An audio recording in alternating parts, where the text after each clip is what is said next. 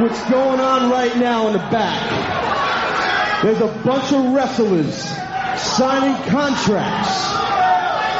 What they're signing contracts for is this big show. This big show that's going to happen I don't in the believe first this. quarter of the new year.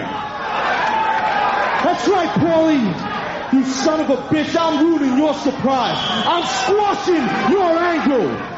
Want to surprise the people? Fuck you. I'll give it to. My question to you, Davey Jericho,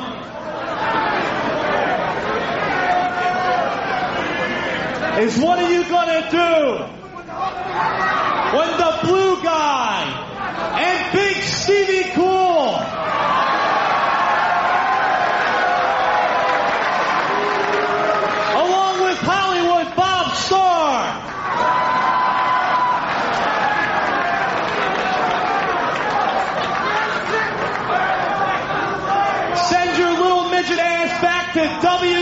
WCW, punk ass. Once again, the winner of the contest, Mr. D. If you wouldn't mind, could you please move your massive body out of my way and out of the view of the camera? Fat boy. The Taz mission, the cut, the hard command! The lights are out! And there's someone in the ring with Taz!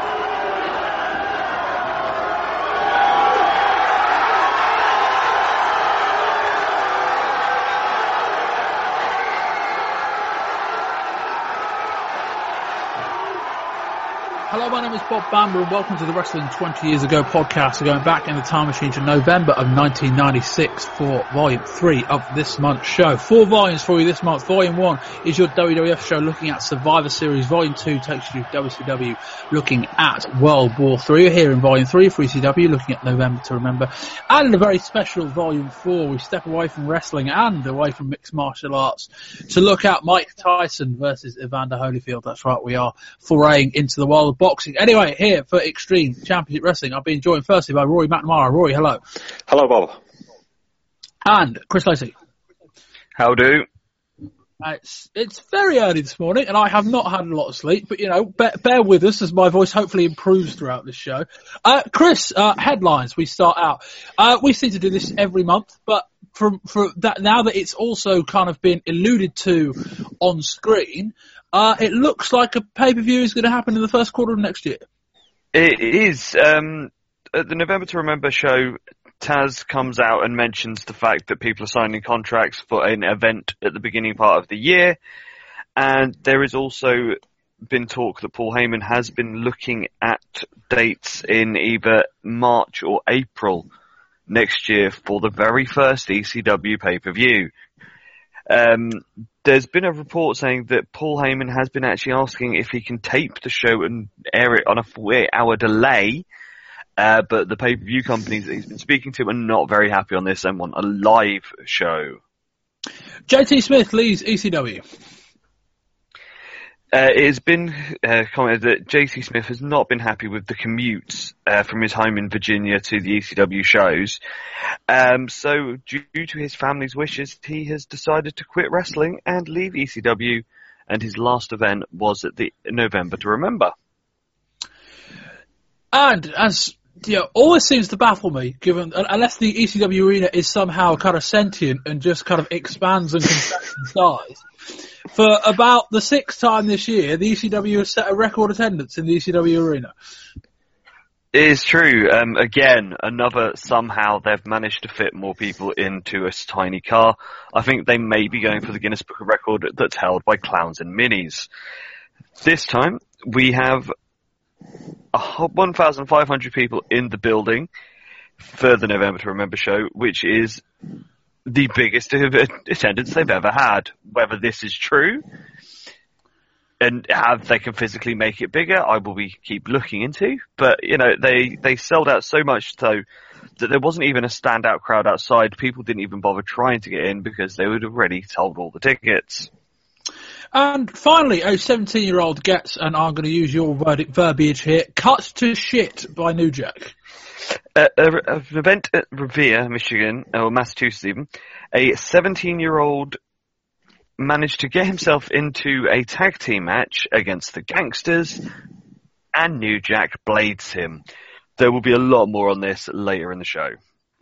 Yeah, a lot of stuff went down there. Uh, right, we will move on to the rest. In fact, no, uh, Roy, any any thoughts on any of the news? I know we're going to discuss the New Jack stuff later, but anything Yeah, uh, yeah, I'll just comment on that briefly, uh, everything on there. First off, uh, I'm sad to see JT Smith go, actually. Um, I got the impression they never really settled on a, a gimmick that really worked for him. He had the, the unlucky loser stuff, they dumped him in the FBI. Both were interesting for a, for a short space of time, but they've had a limited shelf life. Uh, I've always been fairly impressed by him in the ring. He always, he's, he's always has a major, major screw up in him. But uh, he's always been a decent to good standard ECW worker. He's always done what's been asked of him. And uh, so I'm quite sad to see him go. Uh, as far as uh, record attendance goes, uh, I half expected to see Gene Okerlund in the ring announcing 1,500 fans at November to remember. Uh, they missed the trick on that one. And as far as pay-per-view is concerned, I say they mentioned it at, uh, at the big show. But even so, I could be sat down one minute before airtime with my with my popcorn and my drink and my order number in my hand, and I would still not believe that the pay per view was going to go up and running. So, as I've said many times when I've been on the ECW shows, even now I will believe it when I see it. Can't really disagree with any of that. Chris, any more thoughts? No, as I said, um, it's looking a bit more. The the the pay per view is going ahead with the fact that, that you know he's sort of trying to get contracts signed and things like that. So plans are definitely more afoot than we're thinking about it and we're asking the question. Um, but as Rory says, until it's actually on the air, with with a lot of things with ECW, it can change at a drop of a hat. February 4th, 1995, double tables. Sabu and Taz defeat the public enemy for the ECW World Tag Team Championship. Many feel it's a turning point in both men's careers. April 8th, 1995, one of the most controversial nights in ECW history, the three-way dance. Sabu is publicly fired from Extreme Championship Wrestling. The November to Remember 1995, Sabu returns to ECW and Taz's shocking betrayal, which he blames on the fact that ECW would bring back Sabu. For one year, Taz has called out Sabu and has claimed that the only thing holding Sabu back has been fear. Well, tonight, I'm here to set the record straight. Because there was one man that I consulted before bringing Sabu back to ECW. One man who I went to for his blessing. One man who could have stopped the return of Sabu. And that one man was Taz. The deal between the three of us was very simple. Sabu would be brought back to ECW because it was right for business, because the fans demanded it, because it was the best thing overall for the health of the company. And Taz would leave him alone. Let bygones be bygones. Forget the three-way dance. He'd always leave Sabu alone. He gave me his word. As a friend, as a man. Sabu gave me the same promise. He would forget about Taz. He would put it behind him. He would let the past be the past. And he gave me his word as a man, as a man of honor. He gave me his word as my friend. For one year, Taz has called Sabu out to the ring because Taz has known for one year that Sabu will not answer the challenge. He cannot answer the challenge because he gave me his word. Because for one year, Sabu has been a man of his word. He's been a true friend. And while we here at ECW all cherish, we cherish Taz's credibility. We cherish his physical gifts. We love to compare him to wrestlers in other organizations because we know exactly how gifted this athlete can be. But the man with the body of a baby gorilla does not have the mental maturity to match his physical maturity. Because he's never gotten over the jealousy. He's never gotten over the rage. He's never gotten over the envy. For one year, he has called out Sabu because he knows in his heart that Sabu cannot answer the challenge without going back on his word to his friend. Now that, my friends, is the truth, which is the one thing in this world besides Sabu that Taz is not man enough yet to handle. All right, of all the ECW shows we've done, this is probably the most we're going to skim through TV probably as quickly as we can. We've got a very long show to review and then another couple of TV episodes where very little of that actually happens. So this is going to be a very live event heavy show. But we'll start with TV on the 5th of November. Amazingly, we opened up with a clip of Ultimate Jeopardy that, using the fan cam footage, make Douglas grabbing Pitbull 1 look completely boring. I don't know how they managed that, but it was such a bad angle. Uh, we're in New York. and We see the Pittsburgh Steel team attempt to get on Shane Douglas's good side. That doesn't work as Pitbull 2 is in complete control in a handicap match. Douglas interrupts Styles in studio and says there's a bounty on Pitbull 2's head. Cut back to the ring. Pitbull 2 wins a squash, then beats up Douglas post match until Brian Lee runs out for the 2 on 1. They brawl brought around the arena and even into the production trucks, which are parked up in full view of the ring, which is quite fun. They end up climbing on top of the truck. Pitbull then gets chokeslammed off the truck, and I think it's Nova and Meanie who've stacked about three tables on top of each other. And Pitbull 2 satisfyingly just pancakes down through them very, very well. That was really quite nice. Uh, we get uh, uh the Spicolli and Doug Furnas match from last month. As I said last month, seek this out for a really good finish. Uh, we return shown to New York for a match between Douglas and Dreamer. Brian Lee gets involved, smashes Dreamer over the head with a garbage can, then makes Dreamer watch as Douglas puts a full Nelson on Beulah. Mikey runs out into a primetime slam, as does Devon Storm and the Pittsburgh Jobbers. They're basically saying plans have changed for Douglas match. Uh, the Douglas match is earlier advertised, with Pitbull 2 now written off the show. It's Douglas and Lee versus Dreamer. And well, there's only one man Dreamer can call on now. We end the show with the usual montage of interviews and the thing finishes with Tommy Dreamer on his far car phone. Put me through to Double Cross Ranch.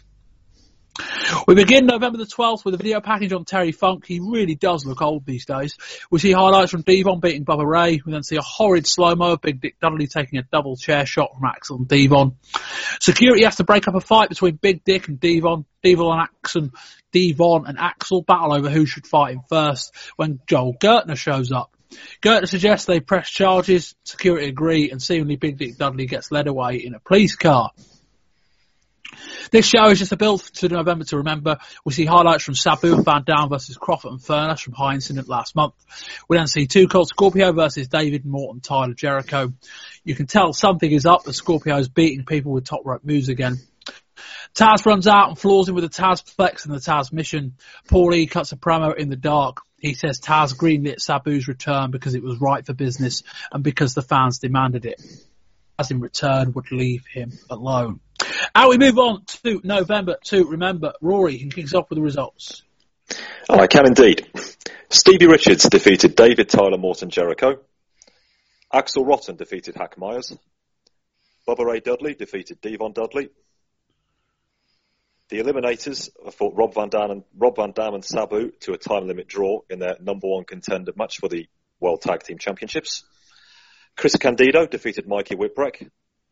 In a three-way dance, the Gangstas defeated the, the Eliminators and Sabu and RVD to retain the tag team titles. In a series of matches, Two Cold Scorpio defeated Devon Storm in a loser leaves town for 15 days match. He then defeated the aforementioned JT Smith in a loser leaves town for 30 days match. He then beat Hack Meyers in a loser leaves town for 60 days match. But in a loser leaves town for one year match, he was beaten by Louis Spicolli. The Sandman defeated the, the, the, Sandman defeated Raven to retain the ECW World Heavyweight Championship. And in our main event, the team of Terry Funk and Tommy Dreamer defeated Shane Douglas and Brian Lee. Chris, what do you think of this show? It was a really, really good show, and it's sort of, you know, the usual ways. Um, I think we go actually through the full review, but I think the show should have ended in a different order. But as I said, we'll go through that a little bit more when we go through the full review. Rory. Yeah, I agree completely with Chris on the running order. I think they they they missed, missed a lot of tricks here, but we'll get to that. As to the show, I am still actually unsure as to what I think about it this time. Normally, every show I've done for any of the three uh, three pre- three um uh, three companies, I know where I'm coming from. On this one, I really haven't got a clue whether I like it or not. There were things I really enjoyed. There were things I really hated. But I asked myself, am I liking this? Am I hating this for the right or the wrong reasons? So this one's going to be a, a voyage in rediscovery as we go through this one. But um, one thing I will say that if you are an ECW fan, then this is very much an ECW show. I thought it was too long. Um, and the, the, the edit of the show we got was basically three hours, and this was like the, the same kind of edit we always get, which is a, you know, match starts, match finishes, any post-match promo, and then we immediately cut to the next match. There's no transitions, there's no, and not that, not that we're missing anything, but I'm just saying if you're in the arena, there's probably an interval, and there's going to be time between matches that we don't see. And this was three, three relentless hours. Um, and I, yeah, I'm in agreement about the running order. I thought this show was front loaded too much. Um, we got down the stretch and I kind of ran out of legs a little bit. And I think the show kind of did as well as the match quality just seemed to drop. And the two Cold Scorpio stuff was a bit weird. Um, uh, yeah, like I, I, I know what they were trying to do, but it, it, it just felt really, really convoluted. And yeah, like there was enough good things on this show, but I they probably all happened in the first 60, 70 minutes, maybe you know 90 minutes if you were there in person, and then the show just started to drag, the match quality started to drop, and it was like, yeah, all right, we'll see. Anyway, we start with Taz and Alfonso out in the ring in street clothes. Taz says there's a load of wrestlers signing contracts backstage for a big show in the first quarter of next year, and he's here to steal Paulie's thunder. Taz tells Heyman to shoot me, bitch. Taz then says in the big event he wants to be in the main event against your boy, Big Sabu. Fans chant Sabu fears Taz before someone shouts something at Taz who tells them to shut the fuck up. Fans chant fuck you Taz. Fonzie whistles down the microphone and the segment ends. Um, Rory, I, I, I quite like this one for, for what it set up later in the show, but I think also, you know, like they they while they're still trying to work out the fine print for the pay per view, they don't want to announce it, but they want to kind of get out get word out there that it's coming. So I thought it was a really clever way have a heel do it, in that it meant that the heel didn't have to explain anything about it, and there was no expectation in that segment that he would have to. Yet you could still let the fans know something big's coming. I thought it was great they had a heel do it. I thought at first that would be a little bit strange that you know the pay per view coming, they've been doing it for so long that Heyman itself would would um, uh, announce that, but no, they had Taz do it, which was brilliant because he is the heel, and he never actually said these words, but the implication is if you want to see me beat up Sabu, and I want to beat up Sabu, then guess what? You're going to have to pay to see it, which I thought that was a fantastic little bit of um, uh, implied logic there, and I think Taz handled it really well. Um, that fucking whistle. Uh, get that one out of the way straight away. But I thought this was a really interesting way of opening the show. And it does uh, indicate to me that ECW are very, very serious about this pay per view, and I really, really hope it does come off because they've got their big marquee match, which, which they have already been building uh, pretty much all throughout this year. And uh, if they can strike while the iron's hot, they could have something very special on their hands. So, yep, really, really like this. Chris. See, I'm, I'm going to go back to week two's TV of the month with um, that uh, Paul Heyman video vignette that they showed when he sort of came out with the truth, quote unquote, of, you know, he asked Taz if he could have Sabu back. They both said that they weren't going to have any contact with each other. You know, the whole, the whole of that and then for Taz basically in spite to piss over Heyman's moment you know, it, it sort of works so well for the heel character basically to go, do you know what? Fuck you. I'm going to do it. Yes, there's going to be an event. Yes, I'm going to kick the shit out of you, boy. Bring it on. Uh, it's it's one of those of when you think Taz is just a one trick pony of sort of throwing people around and choking them out, he shows that he's got a character depth as well and sort of that doesn't just rely on that fucking whistle as I think going to be the most quoted line of ECW this year. Yeah, yeah, that that don't remind me. Um, one thing I like most about ECW, I think we'd all agree on this, is that it's it, it, it's not the most conventional show in that they're always trying different things, they're always testing new ideas and that kind of thing, and they're always willing to think outside the box in a way that WWF certainly aren't and WCW rarely aren't, although we're seeing a little bit more of that now with, um, now that Nitro started, only a bit. Um, and, and sometimes it doesn't work. Sometimes they'll, you know, they'll just try and be too clever and the whole thing will fall flat. We look at shoot fights this year as one thing that will, will definitely get raised in the end of year awards next month as one thing where it's like, yeah, you tried an idea and it didn't work. And they probably clung to that idea a bit too much, but you know, that happens. This was, I thought, very clever was that, you know, I can't think of an example where something like this would happen in one of the big two, but if it was, if there was a, like a major event, they wouldn't announce it like this. And I thought, okay, you want to let people know it's happening, but not in the way that you have to be kind of defined by very, very clever. Taz comes out. Taz is a really good promo these days. He, he has got that character really well down. Um, Fonzie's Fonzie. Um, you know, and it's uh, well, we, get a much more continuation on Sabu and Taz later in the show. We move on. Say hello to the blue guy. and that's a that's a chicken bone in his mouth. Well, you know something, dude. Let me tell you, brother. Ever since me and the big guy and the extra extra big guy have been here in the ECW, dude, it's all been going down, brother. So now we're not taking it anymore, dude. So what you gonna do, daddy, with the BWO Rumble on you? Hollywood Nova. This must be Big Stevie Cool.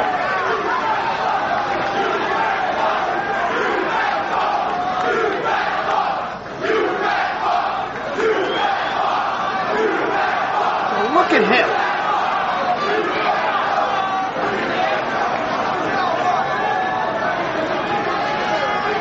Right now, Like to start off with three simple words. We're taking over!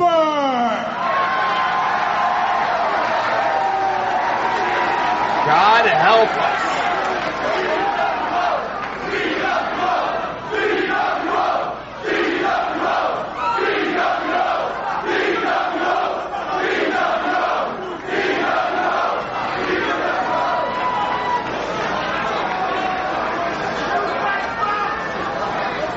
The BWO had to turn down a special engagement at the Cable Ace Awards with billionaire Ted.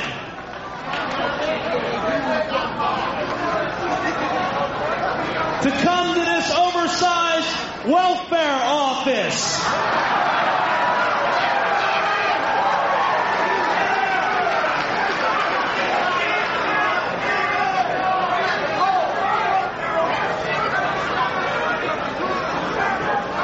My Davy Jericho.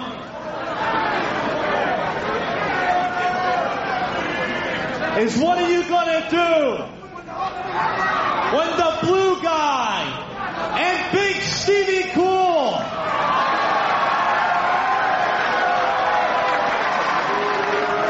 along with Hollywood Bob Starr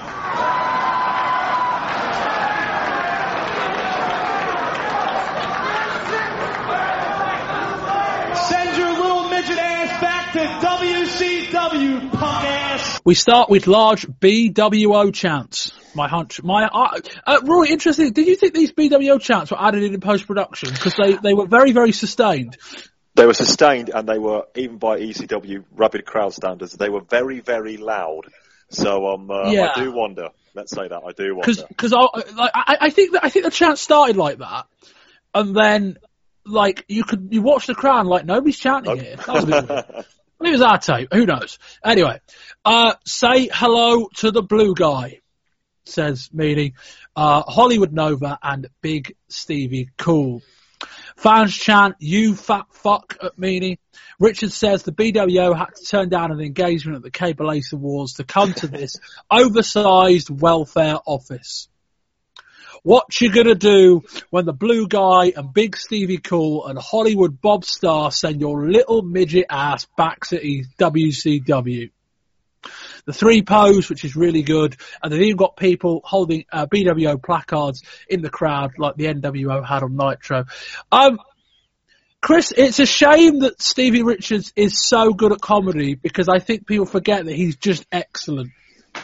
It is, it is one of those of, I think, especially this last sort of couple of months with a lot of the parody work is shown that, you know, the, the sort of focus on him has been more of the comedy. You've had the Kiss, now had BWO, you know, you've had the Public Enemy things.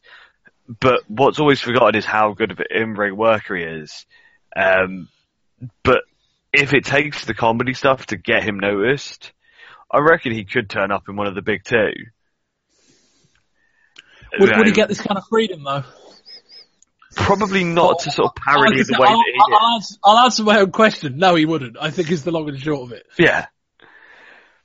But if it's if it's enough to put a foot in the door for him What do you think of the and get him Chris? noticed, um, I really enjoyed it. Actually, I thought it was, you know, taking the piss out of the biggest thing that is in wrestling at the moment, but yeah, making it so ECW. Rory. It Oh, works. sorry, sorry, Chris. I managed to cut you off about four times during that question. anything else to add? I won't say anything until you finish. I am done. Right. Rory, I'm going to do the same to you as well. What do you think? He's taking over. Um, well, I'm, you're preaching to the converted with me as far as Stevie is concerned. As uh, long-time listeners will know, I, I absolutely flat out love the man. Every time he appears, a smile just is there on my face straight away because I know I'm going to be riotously entertained by somebody who has a real sense and flair for genuine comic timing, which in the wrestling in the wrestling business certainly these days is as rare as hen's teeth. The man is pure gold, and I, I could watch I could watch his comedy skits all day. However, this whole BWO thing, and all three played their parts brilliantly, and there's no doubt about that. But for me, ECW are at their best when they're having and making subtle jibes at the big two. Uh, to pick one of many examples from this year, uh, when in his final match, Cactus Jack was announced as being from um, uh, Stamford, Connecticut, the most hardcore place in all of mankind. You know, little things like that. I'm not Here- sure that's subtle. No, I first of all, it's much more subtle than this saying, "Oh, there's a big thing in WCW called." And, Well, there are- this and here's the blue one. I'm not saying This I'm isn't a jive. This is parody, isn't it? Yes, it's parody. It's it, it, it, yes, it's um, parody can only get you so far. For example, the Kiss thing was great a couple of months ago, but they only did it once. I get the impression, I could be wrong, I get the impression that this BWO thing is, is going to run for at least a little while. And I say, if anybody can make it work, it's uh, it is Stevie. But for me, it was just a little bit too obvious, as entertaining as it undoubtedly was because of uh, the the master was involved. I thought this was really good. Um, you know, I, I'll, I'll praise Richards and I'm going to praise him in the match in a minute as well. Um, you know, he he is a bit like Scott Hall in the sense that I was having a discussion, I think with Stuart Brooks, um, probably last month. We weren't even recording, showing a chat, and we were talking about the NWO, and I said that you know, and the possibility, which obviously last month when Bret Hart might have come in and, and what might the NWO look like had, say, Bret Hart been the third man or whatever. And I kind of said that, you know, the NWO without Scott Hall wouldn't have worked. I I don't think it would have because, you know, there, there's no cool factor. You know, if, if, if the cool factor's got to come from a combination of Diesel, Hulk Hogan and Bret Hart, I think you'd be fucked. Um, and I think in a similar kind of way that, you know, as, as, you know, as interesting as Meanie is, and we don't know a lot about Nova, Richards is this entire act. Um, and he is so, you know, he's so convincing in this role. Um, his timing's excellent, and the other guys can kind of play off him. It just works really well. We did get a vignette on um, TV separate to this segment along with it. Um, so you might be right, Rory, in terms of we might get a bit more of this, but you know, I don't, I don't think that's the end of the world. If it, if it gives them, you know, if it gives them something to run off for a while, that could work. Um, and there's plenty, let's be honest, there's been four or five months of NWO stuff. There's quite a bit they could parody. Let's, let's be clear about that. Um, but yeah, I was a big fan of this segment. Uh, we move on to the next match, it's David Morton, Tyler Jericho versus Big Stevie Cool, obviously Richards, uh, with Hollywood Bob Starr and the Blue Guy. They are called the Insiders, which I also thought was excellent. Um, said maybe he'll wrestle like Kevin Nash, which is which will handicap Stevie, as that means he can only use three moves. A headlock takedown into a counter. Richards seems to feel up Jericho. He escapes. Jericho calls him the gayest looking son of a bitch I've ever seen in my life on the house mic. Stevie takes a couple of arm drags, but counters and hits a couple of Nash style elbows. Jericho gets Stevie in the corner, then kicks him in the nuts for applying a quote testicular claw, as Joey called it. He throws Richards through the ropes, who bounces off the table on the outside. Jericho hits a big, big crossbody block to the outside, then hits a slingshot clothesline on the apron. Jericho takes another couple of shots to Richards for a locking in a high angle Boston crab. Jericho goes for a clothesline. Richards ducks, then falls onto the mat and punches him in the nuts. Richards sets for a jackknife. Jericho flips him out, but Richards hits him in the nuts again. I make that five to two on the nut shot front. Richards hits a sidewalk slam, then does a Nash pose to the hard camera. Jericho fires Richards in the corner. He bounces off, but hits a diamond cutter for a two. Crowd chant for a DDT. Stevie blocks a sunset flip, then sits on Jericho for a pin, but nearly loses it after a counter. Richards gets planted on his head, but only for a two. Jericho hits a Hurricanrana from the second rope for a two. Richards comes off the ropes, hits a lovely looking jackknife powerbomb, but Jericho kicks out.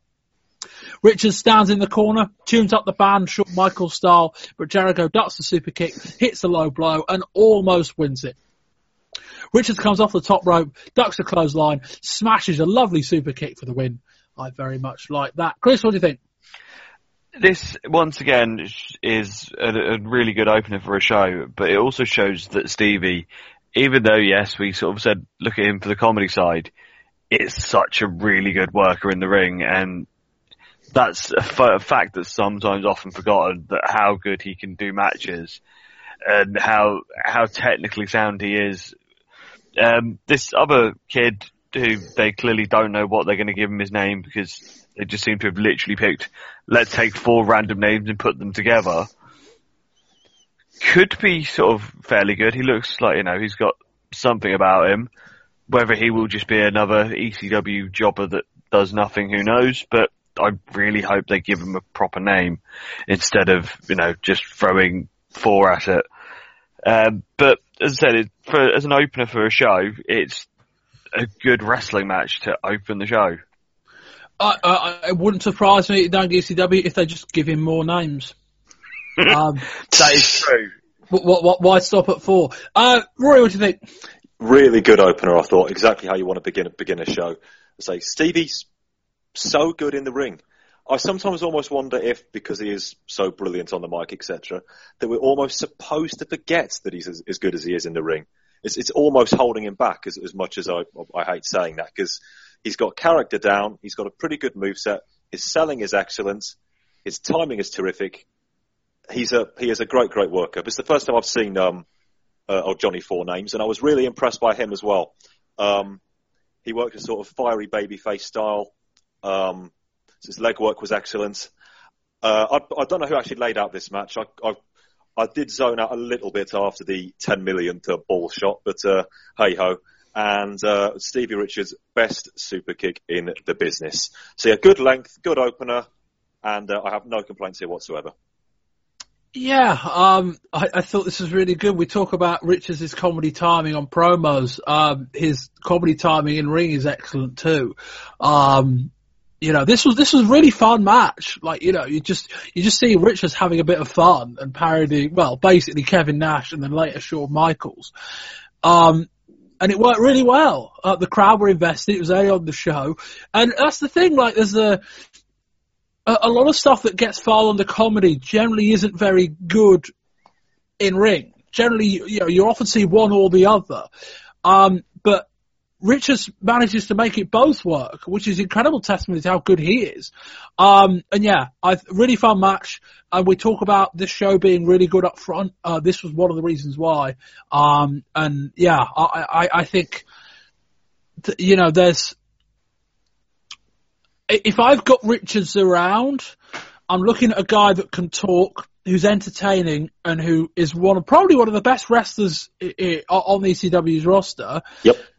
I would try and find a bigger role for him if I'm Paul Heyman because there's enough faults with the guy up the street, up the that I'd push this guy because he's something. But while he's comedy, you know, to an extent, uh, bring it on because he's funny. He, he is very, very good at what he does. We've got next to Axl Rotten versus Hack Meyers. Fans chant shit in the early exchanges, then Shah when Hack's on top. Meyers chases him around the ring, and hits him with a chair. Rotten quickly turns the tables and hits Meyers across the back with a chair. Meyers whips into the guardrail and hits Rotten with a chair. Back in the ring, another chair shot. Meyers goes for a running one, but Rotten gets a boot up. Meyers takes a massive chair swing and thankfully Rotten gets his hands up. Meyers gets off the top, basically falls off and Rotten kind of aims him in the direction of the chair on the floor. He then hits a pedigree onto the chair and that will do that. Rory. Okay, this is what we normally describe as it was what it was, which is code for this match was a bit crap, really. Uh, it was, as an example of two big guys waddling around hitting each other with chairs, just waiting to get the go home sign. I suppose it was a, a fair example of that. But uh, I wasn't into this one at all. Uh, I think Hack Meyers only really exists so people can, can chant uh, can chant Shah when he's doing those punches. Uh, rotten means less than nothing these days. Uh, at least it was short. No, nothing to, definitely nothing to write home about here, but uh, it was short. It, it gave gave Shah a win. Move, move on quickly. Chris. Well, when you see these two in the ring together, you know exactly what you're going to get. You don't even need to watch the match. You know exactly how it's going to go. It was a walking brawl. Is, you know, what you expect with these two, and it was at the same level as you would expect for these two. It was a bit shit. But, you know, it is as it is, and sometimes, you know, ECW's brawling style works better when you're not putting the two that just brawl together. It was a bit shit, probably sums it up. We'll move on. Devon Dudley versus Bubba Ray Dudley. Bubba face plants Devon, then hits a 10 punch. We get a Devon sucks dick dueling chant. Devon hits a body slam and a standing headbutt. He goes for a charge, but Bubba sends him over the top to the floor. Devon hits a reverse DDT back in the ring, then a double axe handle on the apron. Devon fires him into the guardrail. Bo just goes over it into the crowd. Bubba grabs a stop sign, hits Devon with it, then smashes a chair onto his head. Second time, Devon gets his hands up, blocks it, and then I think hits a chair shot of his own, over of his own. They're into the crowd, and it's hard to see what's going on. We get back to ringside. Devon hits a chair shot across the back. Devon gets to the top with a chair. Bubba cuts him off. Bubba follows up, hits a superplex, and both men are down. Bubba goes for a pin, but only gets a two. Bubba hits a Bubba bomb, or a butt, butt, butt bomb, as I've got in my notes, but stalls and Devon kicks out. Devon goes to the top, hits a diving headbutt, and Bubba manages to kick out. That gets a lot of groan and boos. I think towards the ref. It could just be the booking, I suppose. Uh, Bubba blocks a chair shot. Devon cuts him off, but seems like the fans might have given up on the match. Bubba fires Devon off of the ropes, launches Devon up in the air, and hits a diamond cutter. That was fucking tremendous. Fired him off the ropes, flung him upwards in the air, and then caught him on the way down with a diamond cut. Fantastic. Bubba wins the match. Anyway, post match. Joel Gertner's here.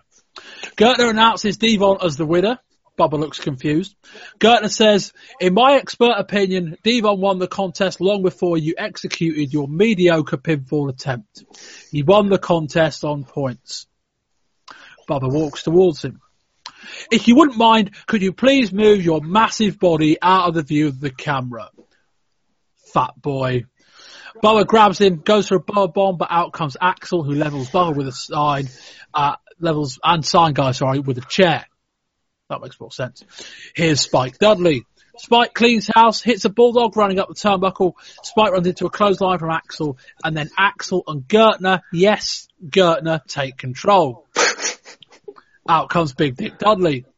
Devon and Axl clear off, but Gertner doesn't know what's coming. Gertner gets surrounded by Dick and Bubba begs off.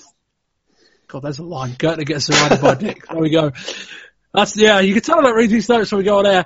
Uh, Bubba signals for Big Dick. Dudley Salt. Big Dick hits the Dudley Salt and basically lands on top of Gertner, which cannot have been fun. Uh, Chris, what do you think of all this? Well, seeing the fact that last month I was done with the Dudley feud, after this match, I'm actually quite happy and I want to see more of it. How, what a difference a couple of weeks can make. Um, Bubba and Devon, the match was, as you'd expect, a big boy brawl, but Bubba has got some real good chops in him. Um, that, as you said, the flip or the flapjack diamond cutter finish was absolutely amazing. Um, why, why has, you know, Big Dick Dudley only just now found that he can do a moonsault? He should have been doing that a lot earlier. And the quintessential stud muffin getting fucked up. I can watch that again. Roy. Yeah, uh, so um, I think the last uh, ECW show I was on uh, was back in uh, June, I think, and I said I don't think this Dudley feud has quite caught fire in the way in the way they really wanted, and even now I'm still left a little bit cold by it. Um, this match early on descended into what we now have to call a standard ECW brawl, trademark included, which was a bit of a shame. I would have liked to see these two just. I just wish somebody had laid out the match slightly differently. I mean, you've got Devon hitting Bubba with a ukulele. Um, okay, what does that mean? That's that ties into their feud. How exactly? And where did he find a ukulele from? He found a ukulele in the crowd, and yes, oh. crowd, crowd weapons, da di da di da. I know, I know, that's what the crowd do. They like seeing their weapons used by wrestlers in the in the ECW. I'm aware of that, but it doesn't. It, that's the thing. It doesn't really matter in the context of the match. Fans just want to see their weapons get used, and that's one of my problems with the ECW crowd. But anyway, that, that's by the by. The match was fine. It wasn't bad. Wasn't bad by any means. But uh, it was a bit too standard for my liking until that finish, as I think we're going to call it. That was unbelievable.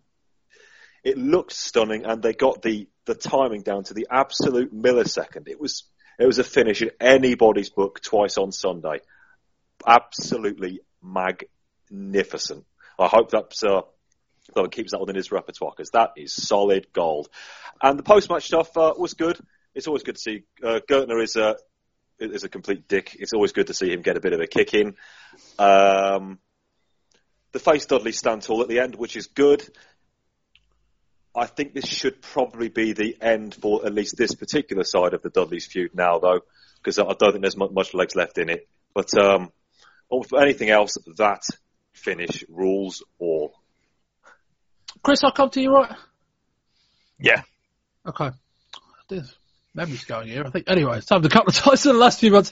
Uh, yeah. The I, I agree with you, Roy. Um, the you know, it, it, it just doesn't quite, you know, I, the, the, the Dudley Bubba Ray thing has been going on for, or Devon thing has been going on for a long while. I'm not sure how much I could tell you about it, which is never the best sign. Just feels like a feud that's just happening. The matches are all exactly the same as this one kind of was, admittedly, with a fucking brilliant ending. But other than that, it's like, okay, you know, it's almost like they're they're kind of married to this Dudley thing because they're all in quote unquote the same family, so they're kind of got to be perpetually feuding with each other. But it's almost like I'm I'm kind of tuning out these matches because they don't really matter. And I'm kind of wondering where the fans are as well. Um, this match, they, the fans fell into it to a while and to an extent because it was the third match on the card. But even I, you know, you watch this and I, I kind of got the feeling that the, the air fell out of the crowd towards the final third of the match. Um, it's okay. The Gertner stuff's good. That was needed. The post-match stuff's a bit of a, a bit of a mess. Some of it good, some of it bad, but that's kind of what this, this whole kind of program's all about.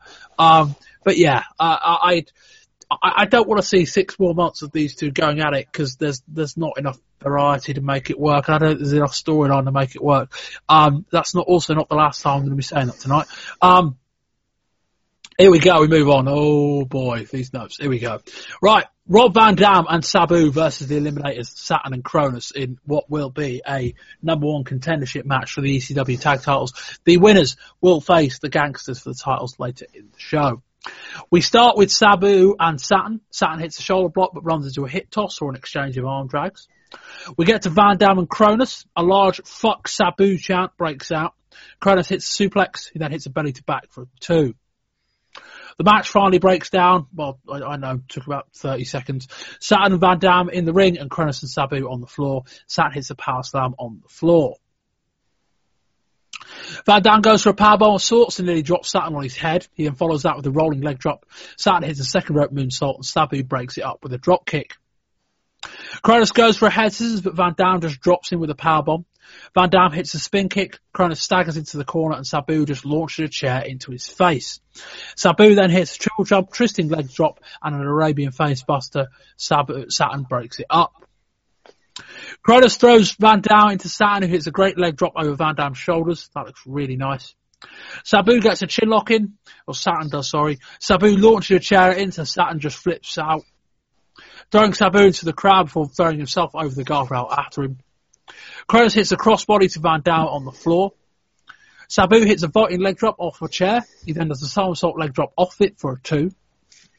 Van Dam picks up a chair. Kronus goes for a drop kick, and it's difficult to tell who won that one. Meanwhile, Saturn crotches Sabu on the top, then hits a slingshot clothesline to the floor. Saturn and Sabu are on the floor. Kronus hits a handspring plancher over the top onto them. Van Dam then follows that with a somersault plancher. Sabu then hits a triple drop plancher onto them as well. Yeah, makes sense of all that. That all happened in exactly the same spot outside.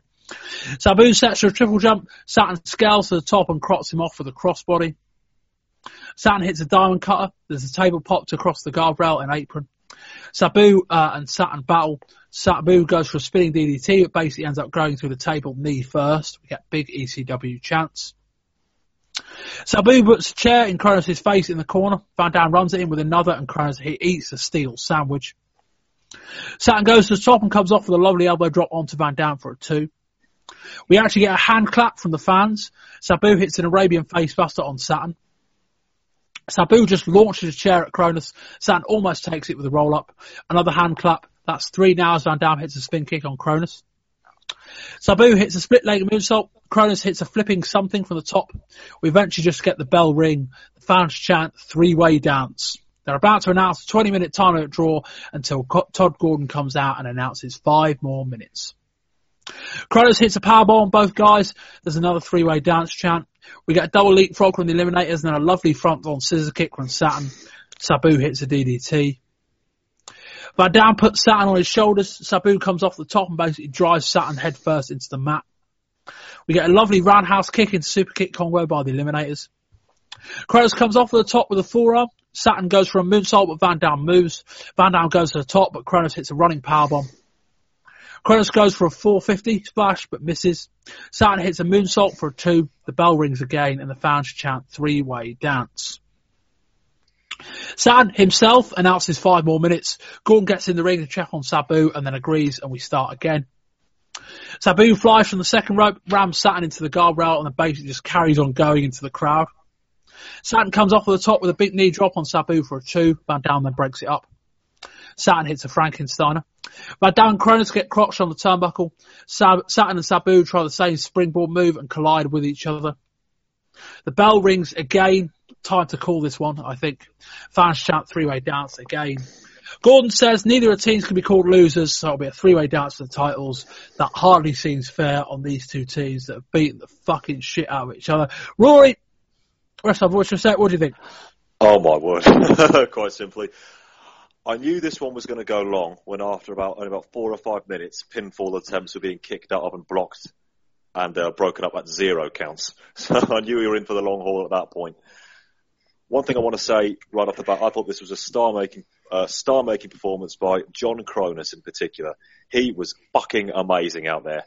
Uh, as a, a big guy who can go. I mean, he, he clearly, he'd clearly been working out for this match. Uh, Joey Styles alluded to it that he had dropped 30 pounds and he looked fantastic and everything he did was, was magnificent. So I hope that's got, that, that's got noticed in amongst the 10 zillion other spots and moves we saw during this one. And it was balls to the wall. And they got a few things wrong. When you set the, set the bar that high, you're gonna make mistakes, especially when you consider two of the people who are on one of the teams. Uh, and I think it was in, I can barely remember, I think it was in the first period of overtime when RVD had Saturn on his shoulders. I think I think Sabu was supposed to run him off and he just missed it completely. And it was also a double DDT spot they screwed up before that just as well. There are others. If you screw things up that many times in a match, I can't really let it off. But at the same time, I can understand why it happens because they want to go out there and they want to give us the absolute best. That's one of ECW's hallmarks. So, whilst I, I can't necessarily accept it, I can understand it. But this this match, more than anything, proves that they got the running order wrong. I would have, as, as much as I enjoyed the opener, I would probably have opened with this match, or at the very least had it second. Knowing that they're going 25 minutes and absolutely leaving it all out there. And now knowing what we do now that about half an hour later they both need to have another match with the flipping Gangstas, no less. I think that was a bit unfair. But I can't pick out any real individual spots in this match. I'm still not absolutely sure if it was a quote unquote great match or not, but it was one fucking amazing watch. Chris. Well, I have to go with Rory there. Kronus deserves like massive, massive pops for this one. Um, he, he's normally the forgotten one of, of the eliminators, and then on top of that, you, you put him in a match with Sabu and RVD, and you know what Sabu and RVD are going to do. You know the flip-de-doos and the stuff that they they somehow manage to come up with every time. But the fact that Kronus shone in this just shows how good he is. Talking about Sabu and you know just making random moves up. What the fuck was he coming up with? The chair flip somersault leg drop. I know. I'm going to put a chair down. I'm going to pl- jump off it with one foot, do a somersault leg drop. What? Why where not? does he come up with this shit? Is it literally like, yeah, I reckon I could do that. Let's try it. What- What's more concerning is the stuff that he comes up with that he decides isn't he can't do. Like the, the, the what, what what does Sabu think is too dangerous? What's missing the cut in these matches? I don't know, but that that worries me more. Yeah. Um, as Rory said, this this is an amazing match. Um, there's there's just there's too many spots and too many moments to sort of list them all off. As sort of where Sabu, Taz, uh, Sabu and RVD do stuff that only those two can do. You've got Saturn, who I think is just as crazy as Sabu, who just doesn't have the agility that Sabu has. I think if he did, he would be doing some of that shit too. Um, the the only my only little gripe with this is the five more minutes overtimes. The first one might have been about five minutes. The second one was about two, and I think that I know it was obviously needed because they were going to the draw and then they were going to have another match afterwards, but you can tell the difference in time where especially when they're not doing as much in that second quarter, that second period, and the time was that much quicker, it it did sort of sort of a bit of a downer on it. Chris, has the five more minutes thing ever worked in wrestling? No, it never works. But It, it, like, it, it, you know, I mean, the fans are going to chant it. Well, the fans actually didn't chant it. Funny enough, they got the, the bell rang and they started chanting three way down. Um, but yeah, like I've, I, I, yeah, we, we've seen it quite a few times. I, I think the the Pillman Johnny B. Bad match in WCW that went half an hour, I think was twenty plus five plus three or something like that. Um, and we see it in ECW quite a bit. We see it fairly often. I just don't think it works. Like, I, you know, like it's, it breaks up the rhythm of the match. And inevitably, like, it, if you did one and you had a finish, alright. But when you do another, like, you know, why say five, why, you know, we want to look at this really logically, why say five more minutes? And then get to the end of the five minutes and then say, oh, we'll do five more. No, just, like carry on. Like can't the first time say we're going to have a winner, yeah, and then I don't know. Like I, I don't. Obviously, you, you want to get to a draw, so I don't know how you do that. Maybe say you know whatever. Like who cares? Why do we need to? Why have a time limit if you get to the end of the time limit and then you say fuck it, we'll do it more? What's the point? But anyway, this is that that use a football analogy. It should be next goal wins. Just if they're going to do that, you know, if you're going to have a oh we need to continue on, either have next goal wins or call it the draw. How, what, would mean next goal wins? Isn't that just the next pinfall? Well, sort of do something where you know you do something that it goes until someone gets the pin instead of oh five more minutes. Oh no, five more minutes. Well, that, that, that's, that's just a match, isn't it? Fair point. Yeah, I mean, all right, I, I'm being a bit picky, but I, I just think the the whole five more minutes added on time thing, if Storm can make it work, fair fucks, but I, I, think it's, it's it's harder than people probably think. This match was predictably really fucking good. I agree with Rory. I don't even know if it was a great match. Um, it's the usual Sabu Van Dam thing. There's so much fucking shit going on. Like it's very difficult to follow. My notes, as you can tell, were very very long. Um, but it was just really good. Like we we we see about say it to an extent quite rightly because uh, we're, we're probably more going to be inclined to single out Van Dam and Sabu and to an ex- certain extent Saturn, who generally does more crazy shit. But Kronus deserves his pops for the shape he's in and the stuff he did in this match, um, as they all did. It was a really really good match, but I couldn't help Rory getting to the end of the match, and as I say, you, know, you two have praised it, and I could do for a while, but not going to. Uh, I couldn't help feeling get to the end of the match and thinking this seems a trifle unfair on both of these sides that they've got to go out later on in the same night and wrestle another match. Exactly. They're out there giving it their all, and I mean their all for 25, 30 minutes, and then they've got to go in there with, with the Gangstas, no less, about half an hour later. I thought that was really, really unfair. And I, I say, if they were going to do a draw, a, just drop the five more minutes of rubbish. Nobody believes it. If you're going to do a, a 30 minute Broadway, do a 30 minute Broadway. But for these guys, give them a chance to recover and do it earlier in the show. Yeah. Anyway, we move on. Mike Whipwreck versus Chris Candido. Candido grabs the mic and basically has got all the fans demanding, uh, has a go, sorry, all the fans are demanding Sunny, she's not fucking here. We get a lovely exchange between the two full of counters. Mike hits a lovely Northern Light suplex to the bridge for a two, then hits a Frankensteiner over the top to the floor. Mikey goes up top and hits a clothesline to Candido in the crowd. Back in the ring, Mikey goes for a shoulder tackle from the top, but Candido slams him. Candido hits a leg drop from the second rope, then goes for a powerbomb, but Mikey slides over uh, over the top. To sit out powerbomb for a two, Mikey hits a back body drop. Candido hits a Hurricanrana for a two. Mikey kicks out and Candido shouts, what the fuck at the referee. For a big headbutt but eats the canvas. Mikey hits a big jumping side kick for a two. Mikey comes off the top with another kick for a two, then top again with a drop kick. Candido hits out, kicks out. Candido hits a low blow. Mikey goes for a roll up, then a moonsault, but Candido really, really well catches him, hits a tombstone, but he can't capitalise. Candido hits a powerbomb from the second rope and pins Mikey for the win. Candido grabs the microphone. He says he spent the last two years carrying pieces of shit, but tonight Mikey was the one doing that. Rory. Good stuff here. Really enjoyed this. Um, really great to see Chris Candido being Chris Candido and not being some fitness guy who's why am I supposed to care about you just because you like keeping fit? Okay, fair enough. That's just WWF characterization for you. This guy can go. This guy can really go. He's got the tools. He's got a great look. Uh, his moveset is down. Uh, his stuff looks powerful. Uh, he's good on defense when he needs to be, and I think he's in the right place uh, from an in-ring perspective. Um, Mikey, Mikey was now Mikey, and that is a positive. If we said Mikey is Mikey a year ago, you know what I would have meant. But um, from his title title run, which I, which still baffles me, to where he is now, night and day in the ring, the guy has worked so hard. Also uh, helps that he's not working with Sandman. Uh, don't, don't- don't get me started on that one. Uh, but he's worked so hard to improve, uh, and he is now. I say every time, but rightly so. He is, and this is no criticism. He is a good hand. His role now is pretty much the ECW equivalent of a jobber to the stars. But, uh, I don't have a problem with that. I think he's always going to be popular. People are always going to like him. He's always going to give anybody uh, a good to very good match.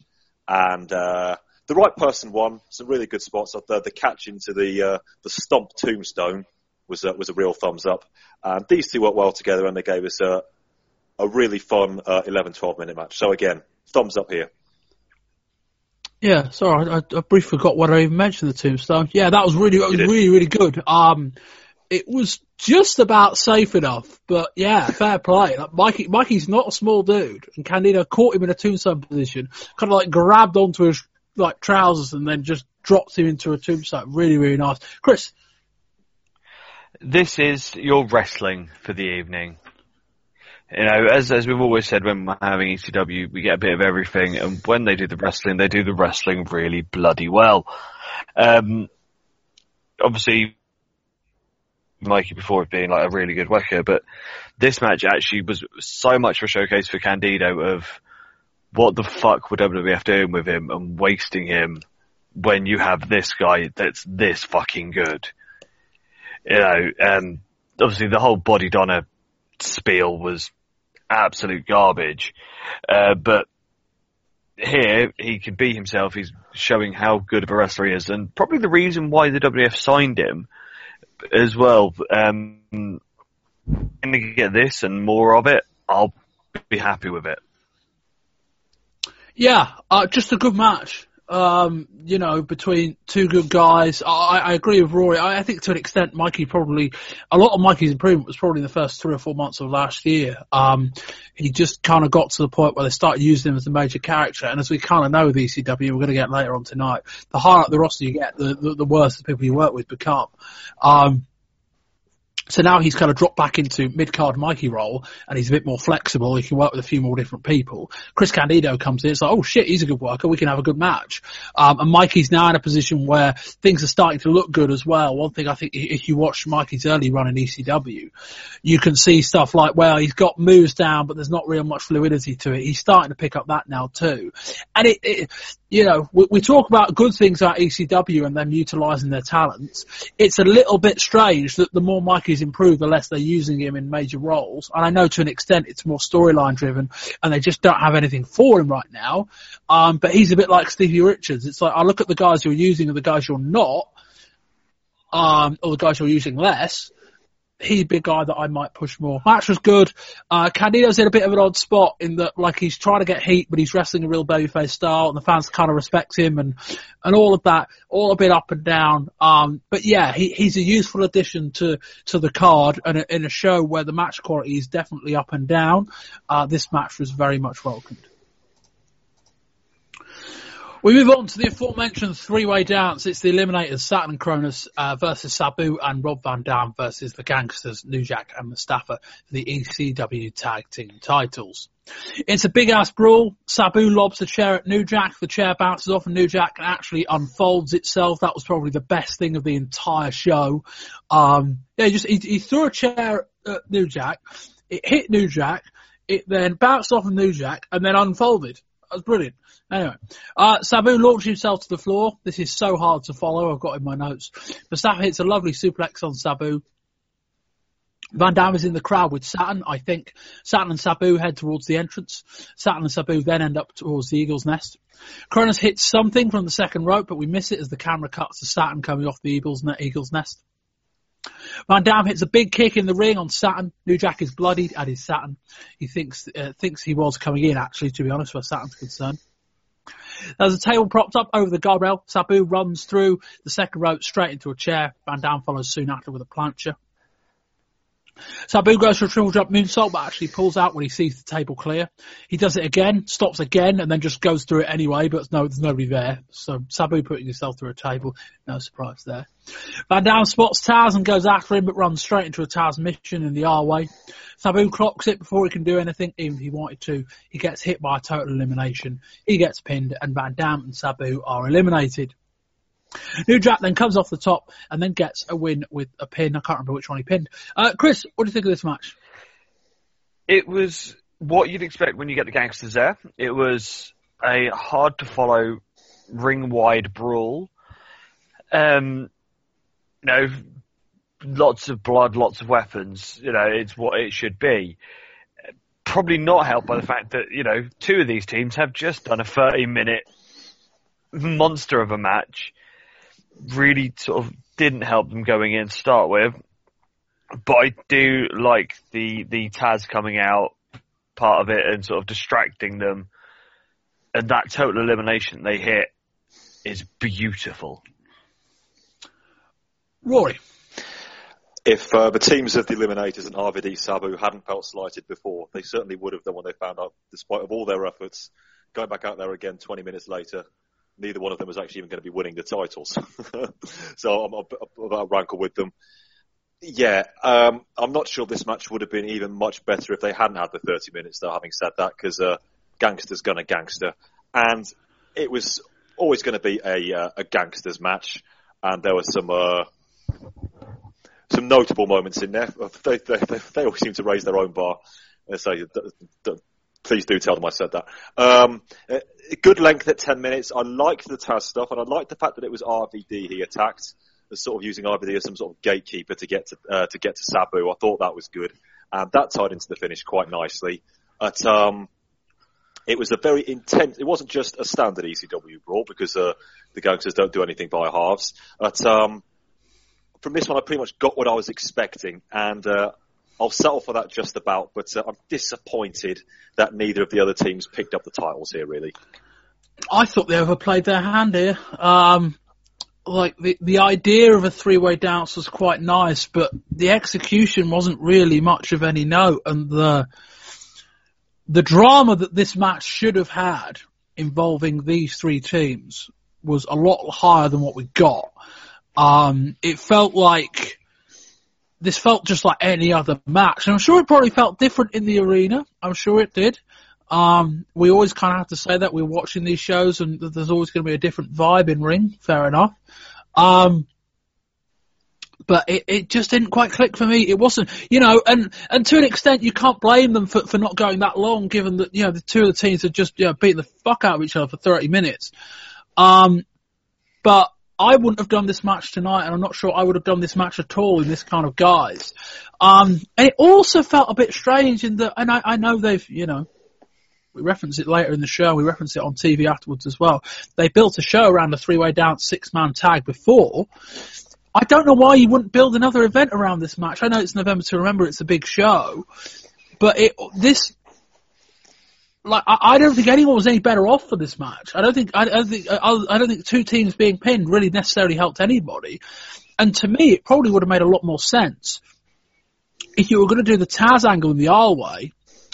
Why not do that in the tag match earlier in the show as a way of having a finish in that match uh, in the in the Sabu Van Dam Eliminators match. Yep. Have, have Taz do that there, have the Eliminators win, and then you can do Eliminators and Gangstas later in the show with the added out of what you got. Uh, Rory, it just didn't quite work for me. This, uh, I, am not even sure the match was any good either. I, I, I don't really make a big point of that. I don't think, it, as, as ECW Arena Wide brawls go, I think this was too hard to follow. Yeah, it was uh, too, too hard to follow, as right to say. It had a, uh, added intensity level, but that didn't add an extra quality level to it at all. Uh, here I even noticed the big mistakes even more than I did earlier. I thought Sabu having three attempts to, to, to, to leap through the table, that just stretched credibility. Uh, there was major selling issues with that particular spot, just waiting for him to do it. It was just, just things I saw we were flinging myself through a table. That was really ugly. I say, with three separate brawls going on, you almost have to just pick and choose one of them and hope you hope you select a good one. It was uh, it was a it was a mess, a mess with always something to try and do your best to keep an eye on, but uh, it's still a mess is still a mess. And no, I've, but I do know this match wasn't very good. Um, I wasn't expecting it to be, but I don't think that's much of a defence. No, I, mean, we, we, I, I, think we said it already, but we, we need to give the, the, four guys involved some caveat oh, to that in that big they, time. you know, I mean, they, you know, I, I, to an extent, it was the fault of the guys to send them out there. Chris, any more thoughts? No, I think between the three of us, we've pretty much covered everything about this one now.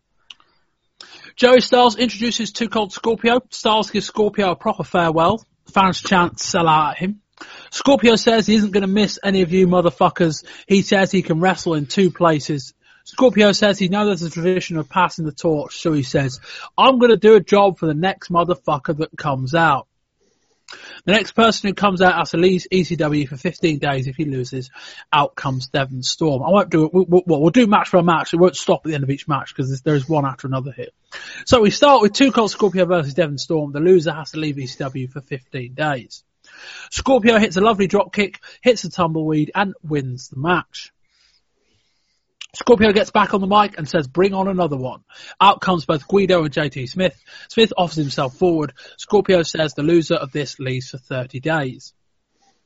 Next up, it's Two Cold Scorpio versus JT Smith. Smith goes for a monkey flip. Scorpio hits a side slam, goes to the top, hits a moonsault, and wins the match again. In my notes, in big capital letters, I've got two matches in a row, two top rope wins. What the fuck is going on? Out comes Hack Meyers. They, Scorpio says, right, 60 days on this one. So it's Two Cold Scorpio versus Hack Meyers in a match where the loser has to leave ECW for 60 days. The first line of my notes simply reads, Shah, Shah, Shah, Shah, shit, shit, shit, shit. A big forearm, but only a two from Meyers. Scorpio hits a belly to back, calls for a 450, hits a 450, and wins the match. Fans seem a bit bummed out by that.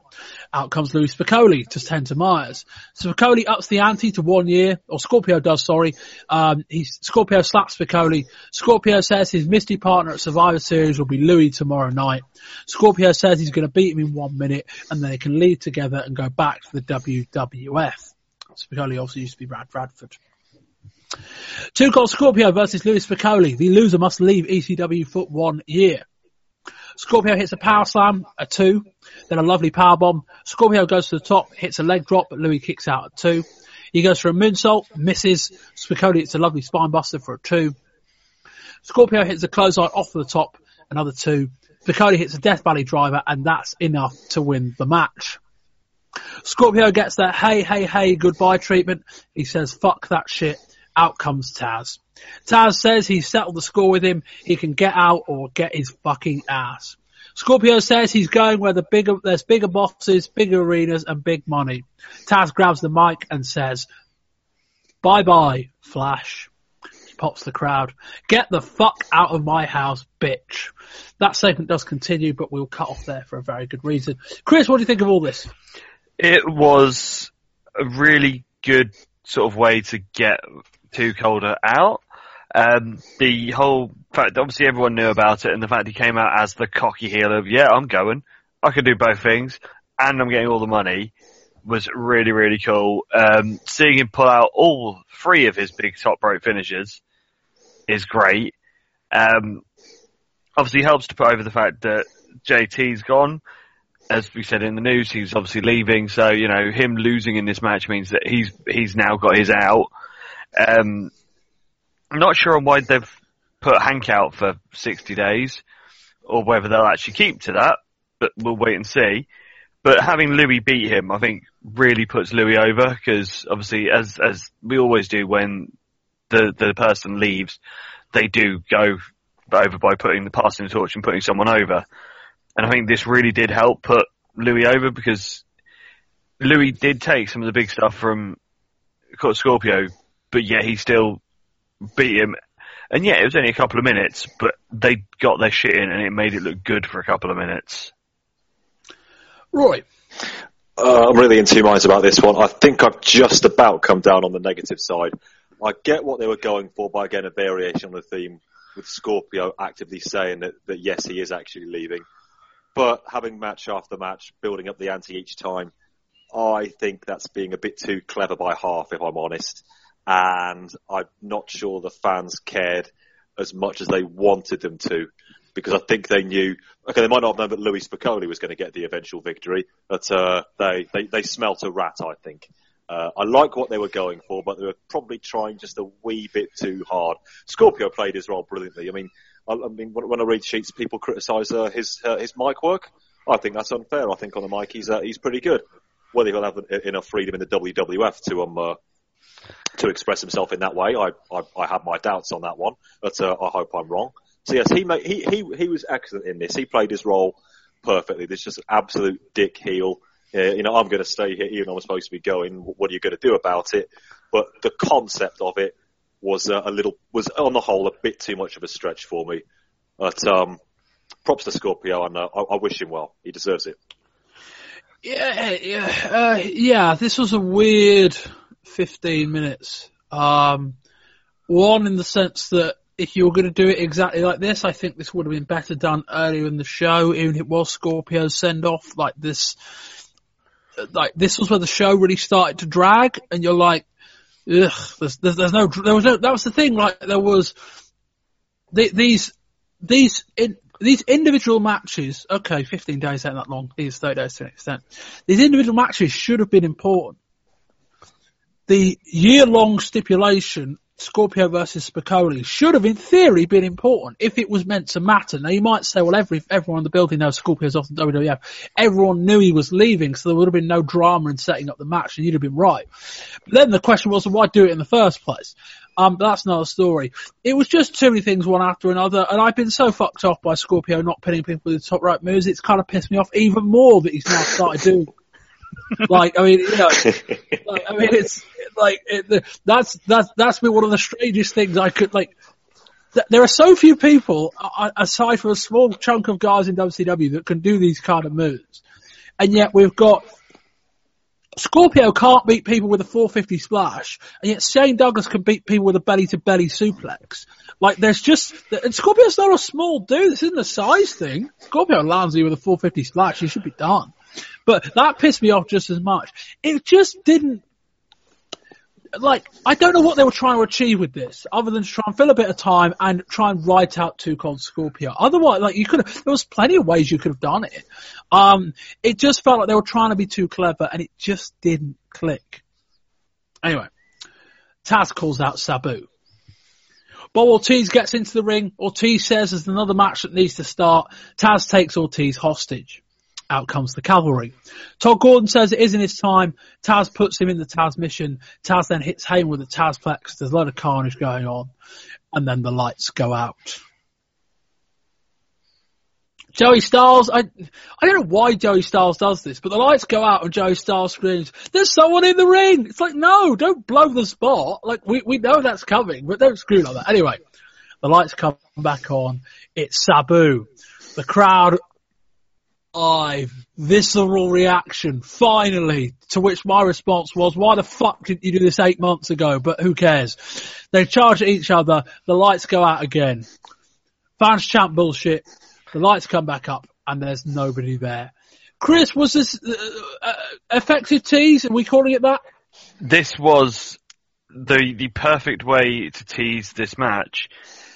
My only issue is I would have had this at the very end of the night this is what I was saying earlier with um, how the show point. was running and how the show flowed. I think after this, the crowd lost their shit so much that the title match and the tag main event suffered for it. I mean, if if this if the end of the show you had that image, the lights go out, lights come back up, em- rings empty, end of the show, that would have been just like absolutely amazing, and that's how they should have done it. I think having that and then the crowd have so fucking hyped because they're going, we're finally going to get Taz Sabu. And then, oh no, look, oh, we've got Douglas or Dreamer and or Sandman and Raven next. Yay. It, it killed the atmosphere in the arena. But as, as an angle in a moment, I mean, it has to be said, one of the, the best moments in ECW this year. Yeah, the, my main issue with Sabu and Taz is that it feels like they wanted to build up this big running feud with them, but it also felt like they just didn't want to do the feud at the time. So we essentially just had to endure six months of just bollocks where this idea that Sabu, who is sort of a babyface in an ECW sort of babyface mode, keeps getting called out by the heel, but never reacts for no fucking reason. And then we get to November, and it's like, okay, now we're going to start this program again. We'll start doing angles on TV. Oh, we can now put them together. Rory, that arbitrary nature aside, this was really good. It was really good. If you can look past the the logic flaw of why somebody would turn the lights off, turn them on again, turn them off again, and turn them on again. They, then they would disappear. If you can look past that, and I can, then this is this is how you build a main event feud, and this is now a main event feud. And I agree with everything you said about it, Bob.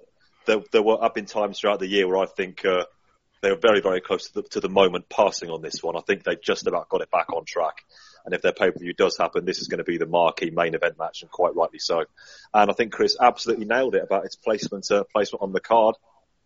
That's uh, the lights going out and teasing us finally getting Sabu v Taz. That's your main event of the evening, I think.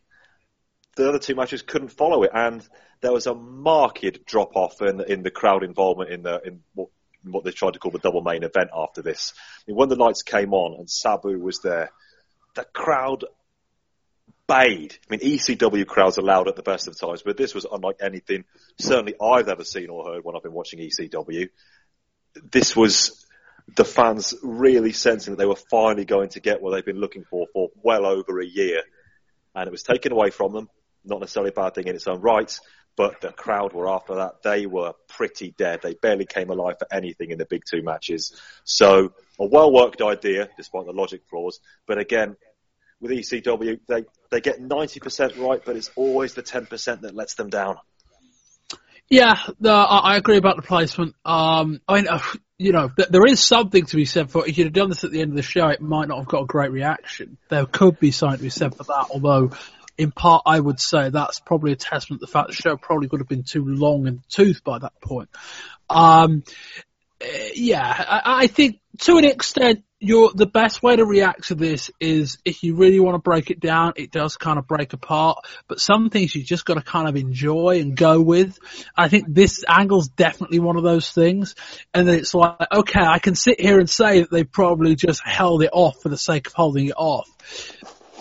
But, uh, you know, it's a good storyline with a few logic holes but it's going to lead to, in theory, a really big match. And the match, sure, when it happens, should be really, really good. My only fear is that it's going to be a match, as we've seen with ECW a lot before, that they just won't have a winner of.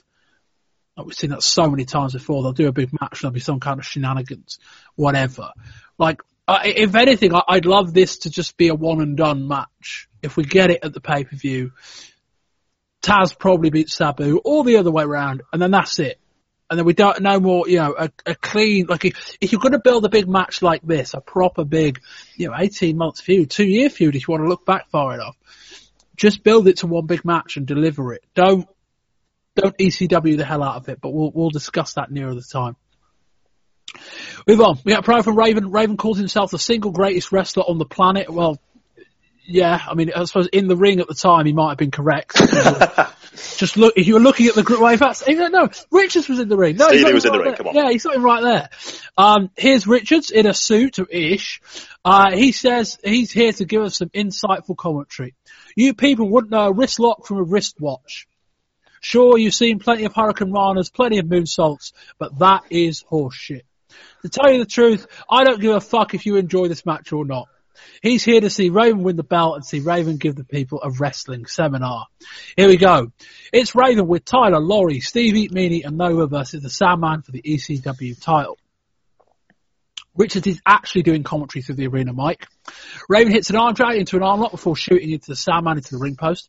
Stevie says Raven is working Sandman's left arm, which is good strategy as Sandman is a lefty. Good point that. Sandman says Raven through the ropes by Richards. They get out of the way, but Raven hits the guardrail. Sandman says Raven into the guardrail once, then again, but Meanie and Nova catch him and Raven hits the Sandman blindside with a big kick. Raven goes for a left arm again. Sandman hits a low blow with Meanie distracting the ref. Sandman dumps Raven to the outside and gains control, working basically with one arm. God, I mean, Sandman with two arms is bad enough, but him, him trying to sell with one arm is probably even more dangerous. Sandman sets up a table, but Raven sort of bulldogs him through it. Raven runs at Sandman with a chair, but gets a boot in the face. Sandman hits a DDT, but appears to pick Raven up before the three. Sandman decks the ref. Richards jumps onto Sandman, and Raven hits him with a chair. Raven hits a DDT. Nova and Richards set up a table. Meanie goes to the top. Richards goes for a super kick to Sandman on the table. Sandman ducks, and Raven gets super kicked. Meanie comes off the top, overshoots the table. Sandman covers Raven for a two. Sandman gets super kicked. Raven drops a leg onto the table, which Sandman is buried under. Sandman beats Raven into the corner. Tyler jumps uh, jumps in to block him. So they're both kind of sat in front of each other. Rory comes up behind, takes a load of swings with the cane, and eventually hits Sandman. I can't work out if that was the plan or not. I think it probably was. Uh, Raven hits a DDT for a two count. Meanie squashes Sandman in the corner. Raven clips Sandman with a super kick. Raven hits a DDT for a two count. Here comes a piece of the guardrail. Raven loads up his boot, of course he does, misses a kick, Sandman rolls him up for a two. the guard roll gets lent up against the the um, ropes. Sandman hits a DDT onto it onto Raven, and that will do that. Chris, Well, we'll start with the super positives. Stevie on commentary was so funny. Um, these two, you know, Raven's Raven's good, but you can only do so much carrying of how awful Sandman is. Um, and even even the story between these two is getting a bit sort of thin now. You know, yes, I get it. He has his kid, he has his family, um, but it, it should have had a blow off by now. I think I think it's it has definitely run its course. Um, Laurie should never get in the ring ever or be given a cane because how much she swung and missed. It, it was awful. Um, I'm hoping that this is it now for these two because I'm pretty done. I'd rather get back to Raven and Dreamer. Rory. Oh man. okay. Again, let's get the good stuff out of the way, and I think you know who I mean here. Uh, is there anything Stevie cannot do? His commentary not only was entertaining, it was genuinely insightful. Mean, when he said um, Raven is working working working the correct arm here because Sandman is left-handed, and the crowd actually applauded. I was like, God, this man is just the greatest. So, again, just yet more Stevie love here. I suppose I've got to talk about the match now. So let me get this straight. Uh, so Raven's stolen uh, the Sandman's son. He's stolen his ex-wife. Uh, he wants the title. I'm going to put you in an armbar for five minutes. Oh yeah, that makes sense. But then, having said that, um, considering everything else that came after the arm work was almost uniformly terrible, maybe sitting and trying to work a hole for five minutes wasn't so bad after all, because they just screwed up everything. Um, whether it was Raven's fault, Sandman's fault, I want to say it's Sandman's fault. Um, it doesn't really matter. They got everything wrong. That bulldog through the table looked awful. The uh, super kick that was supposed to hit Raven actually missed. Uh, Raven had to sell it. I mean, he completely screws up the moonsault, and uh, I think you're being very kind to Laurie there, Bob. That was definitely a botch when she missed with the cane four times. She was absolutely meant to hit first time. Um, there's no way that uh, Sam would have just stand there uh, staring at Raven, uh, Raven and Tyler, whilst Laurie tries to create a, a wind field around him and then hit him for the fifth time. Uh, this was terrible. Too many DDTs, uh, uh, too many botches. Didn't feel like a title match. And I read review, I think it was Meltzer actually said that this match was worse than Hogan Savage last month. It wasn't bloody far off. Ooh. I, know, I, had a feel, I had a feeling you might react to that, but uh, for me, there, it's uh, it's much of a muchness. Let's say that. I mean, uh, the, the critique of Hogan Savage was that it was a very bad match in a very, very, very important spot. This was just a very bad match in a, in a spot. Like, you know, It's Hogan still, still for the title though. well, oh yeah, I, Although a family probably- feud just lasted for six months. I probably expected more of Hogan and Savage. Woe betide me. I probably expected more of Hogan and Savage than I did of these two. Um, yeah, I, yeah, I, I, I'm just sick of this matchup. And I, you know, this, this was, we talk about this being ECW's big show of the year. Who knows when the, if the first pay-per-view happens in April, that'll probably overtake it as the, you know, that'll be the, you know, the 98 show will be the anniversary of the first pay-per-view. That'll be a significant show too. But like that, my my big frustration with this match is that there's so many feuds that you might say have been going for so long and are really well built up feuds, and you'd probably be right. But so many feuds I'm watching here, and I'm not like, yay, exciting crescendo. I'm like, oh god, again? Like that's not that's not the right. I don't think that's the right reaction. I kind of felt like that going into the main event. Like Tom and Dream and Primetime Brawley's been going for so fucking long. Ended already. Like when you when you start having these feuds, I know ECW is very fluid when it comes to live events, and we cover a lot of their shows, and they they build to bigger shows throughout the year, but they're also essentially just trying to sell tickets to live events. And to an extent, unlike say you know WWF or WCW, they can just plan to one big show a month. They need to be a bit more fluid, fair enough, but this is your main championship, and it's like I, I, I've now lost the ability to track whether Raven's just injured or shit because I can't tell the difference anymore. And Sandman is the most over guy in the company, but still. and we insist on keep doing this match. And it's like this was a match that for your yeah, what one thing that is going to be the big mystery of ECW when all, everything's said and done, or certainly of this run, is how can a company that is booked so well book its championship so badly? And like you know the it's always been booked so bad. Even when Douglas had it in '94, it was kind of a prop and just a, a, a, means for, for Douglas to face, you know, Tully Blanchard or whoever it was, you know, um, who, guys who come in. And it's just like, what are you doing here? What are we trying to achieve? Like, we've got the title back on Sandman. Okay like you know, uh, like Sandman and Douglas, which I'm assuming is where they will go next, doesn't exactly fill me with glee. And my biggest fear of all of this is that I'm assuming this ends with Sandman getting his kid back. It wouldn't make any sense otherwise to me. And Chris, the fact that Sandman hasn't got his kid back yet suggests we're going to get more of this match, and I, I, am not looking forward to that. Yeah, um, Chris, as you said the fact that we haven't had a proper definitive end to the story could mean that we are going to get more of it, which really does suck. Um, as you know, as as a story when it started, it was it was quite interesting. You know, it was well worked. It had the sort of real sort of real compassion to it because you know the fact that his kid was involved, but it would only really work better if the matches could even sort of semi stand up, the fact that Sandman is that awful, it doesn't matter how good the story is. Because if the, it, oh, oh, sorry, oh Chris, I did it a lot of time. If the in-ring action doesn't matter, we're not watching a wrestling storyline anymore. We're watching a movie, right? And it's like, okay, all right, but but the, but how, how, do you make any money off this other than just being you know, a bit of light entertainment? The stuff in the ring has got to matter. Whatever you do outside of it, the stuff in the ring has got to matter because you don't. You're not selling. You're not making any money off of this TV. The TV is a drive to sell live events for wrestling matches. If the if matches don't matter, what are you doing? On, Chris.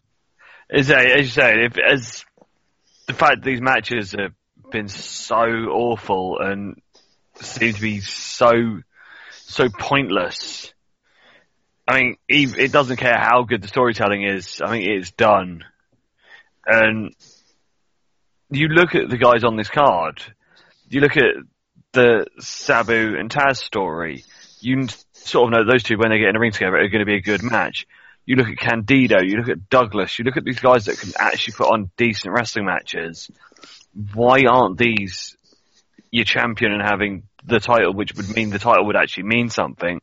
Whereas you can have this, but the fact that it's your championship match, I think makes it even more of one of those of this is awful. I mean, it, it's that sort of point where th- does the title literally mean that little that even as a prop in this story, no one actually cares. Apparently not. Rory, any more thoughts? Yeah, um, there are three major problems here. One, the rather obvious fact that the matches have just been absolute tosh. The second one, uh, Laurie and uh, Tyler, they've almost dropped the story to an extent. Here. I said it was a six-month family feud, but uh, I think I was overstating the case here. It's almost as if Laurie and uh, Tyler are just Raven's sidekicks now. We've almost forgotten the story that, uh, hello, that's the Sandman's son and his ex-wife there. They're, they're, just people who come to the ring with Raven and try to help him win matches. And they've dropped what was a, a hot storyline despite my reservations about it when it started. And now they're just there. And the third problem is, if they do drag this out, and I fear they might even take this all the way to uh, the first pay-per-view, if that is going to be in March or April time, it's the fact that the Sandman's still the champion.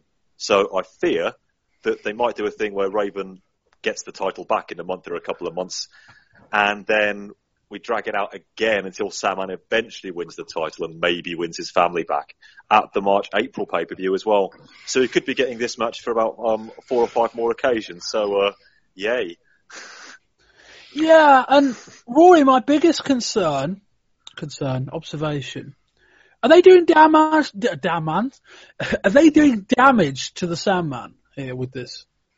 How do you mean? uh, that like Sandman was uh you know, I don't, you know, he, he, he was on, he was in, in the tops, you know, Sandman is great, I think, in really short bursts. In that he's quite limited, but you build up a guy and you build up a big match and Sandman, you know, just comes out swinging a fucking cane and drinking beer. I don't know that Sandman's capable of being in this type of program. I feel like the, the booking of Sandman is just strip it down to its very core, having come out, swing a cane, kicks a match, drinks a beer and win a match, right? That's very, very visceral, very simple, very easy way of doing things. I feel like if, if, if people start associating Sandman less with that side of things because they don't see it often enough, and more with just this terrible standard of match, that it actually might do some damage. Yeah, I've got you. Uh, and I think you're right. I mean, you said earlier that he's the most over guy in the company. I'm not sure he is. Uh, he got a, a, decent reaction throughout this match, but it pales into comparison to some of the ones he's had um, well, since this feud began.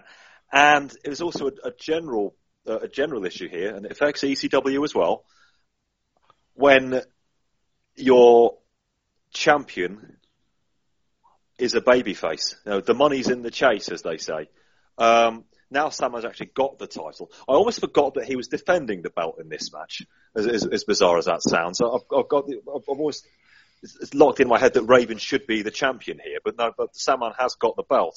And when somebody who the crowd love for doing what they're doing uh, month after month, when they suddenly win the title, there's nowhere else you can really go with there. And I think that uh, ECW with the Sandman have uh, fallen victim of that malaise as well. And I think he does need to drop the title. Not that I particularly want to see him winning back, but uh, I think you're right, Bob. Uh, there's the, the bloom might be coming off the rose with the Sandman as a, as a character. And uh, if he's losing that connection with the ECW crowd, they've got a problem because let's face it, he hasn't got much else. No, no. If if if, if he becomes less over, his stocks just plummet very very quickly. Let's move on. It's time for the main event. Terry Funk and Tommy Dreamer versus Shane Douglas and primetime Brian Lee with Francine.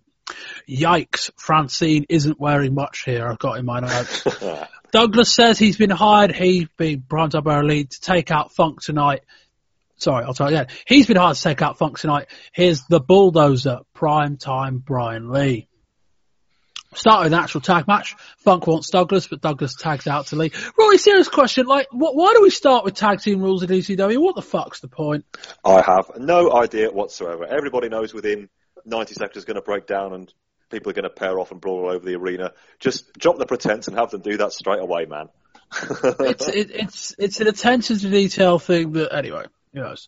Um, fans chant, she's a whore as Dreamer tags himself in. Dreamer hits a Russian leg sweep. The match breaks down. Of course it does. There it is. Dreamer hits a bulldog of sorts. Douglas basically ends up head first, uh, on Dreamer's shoulder. All four are in the crowd now. Douglas keeps hitting Funk, who seems to be more fired up with every punch he receives. We end up by the exit. We then ball back towards the ring. Funk seems to go after a photographer. A guardrail ends up in the ring. Funk hits Lee with a chair about three times.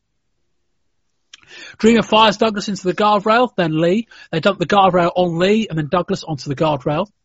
Douglas gets crotched on the guardrail, then yanked off of it. Dreamer attempts to move off of it, but Dreamer, uh, Lee drops him on his nuts and Funk DDTs Lee. Lee hits a splash onto Dreamer, who's lying on the guardrail. Douglas hits a release suplex on Dreamer on the guardrail. Dreamer and Douglas brawl in, uh, in the right. Uh, Francine comes off the top with a nice crossbody and takes Dreamer down. Dreamer hits a low blow. Francine goes to the top, but Dreamer picks her up and hits an atomic drop. Lee hits a big boot on Dreamer. Funk lobs a chair in the ring. Lee accidentally big boots Douglas. Funk levels Douglas with a clothesline for a two. Lee hits a primetime slam over the top rope on Dreamer. Funk drags the ref out of the ring and throws him into the crowd. Funk fights them off two on one. He and Lee exchange slaps. Douglas hits a pile driver onto Funk. We then get a double spike pile driver by Douglas.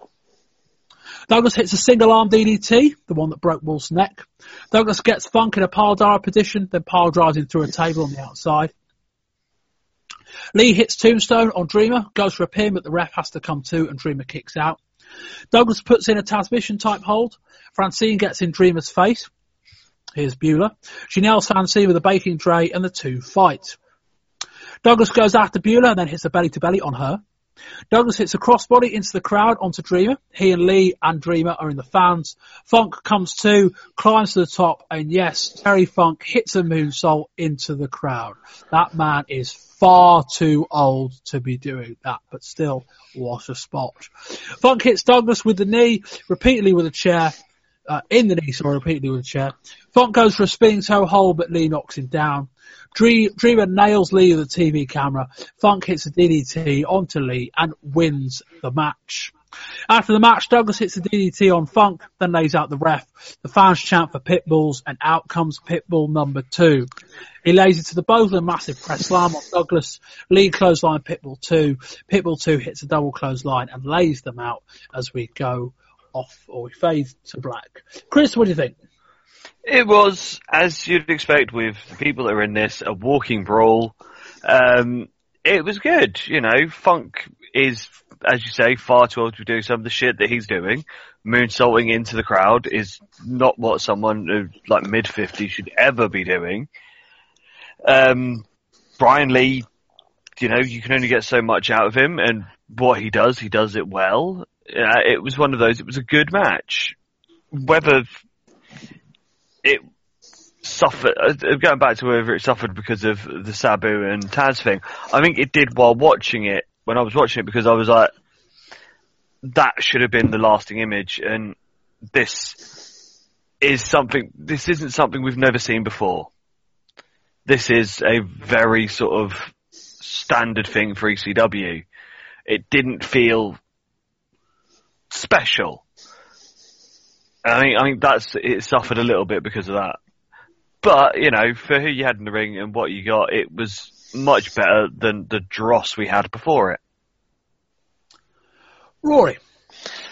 Uh, this Dreamer Lee feud has been absolute death, in my opinion. It's been going on now for about half a year, and I'm still not even really sure what their problem is with each other. I think the feud is, exists purely on the pure improviso that Lee put Dreamer through a couple of tables once. Well, okay. Is anybody who hasn't put Tommy Dreamer through a table in their time, you know? And they somehow managed to drag this out for a, such a long time. Um, just while they try, try to give Dreamer something to do until he eventually, I'd imagine, goes back to Raven, whenever that's going to be now. Uh, there's definitely not been a main event level feud. It was certainly not worthy main eventing over the title match, whatever what I thought about that. And this was long, a long match. It felt like a long match purely because it needed to be because it was the main event. I never got the sense that there was any anything really riding on it. I never got the sense that the four of them, in kayfabe terms, necessarily had the abilities that this match would last. Uh, I think it was about 20, 25 minutes, and it felt like a real stretch of credibility.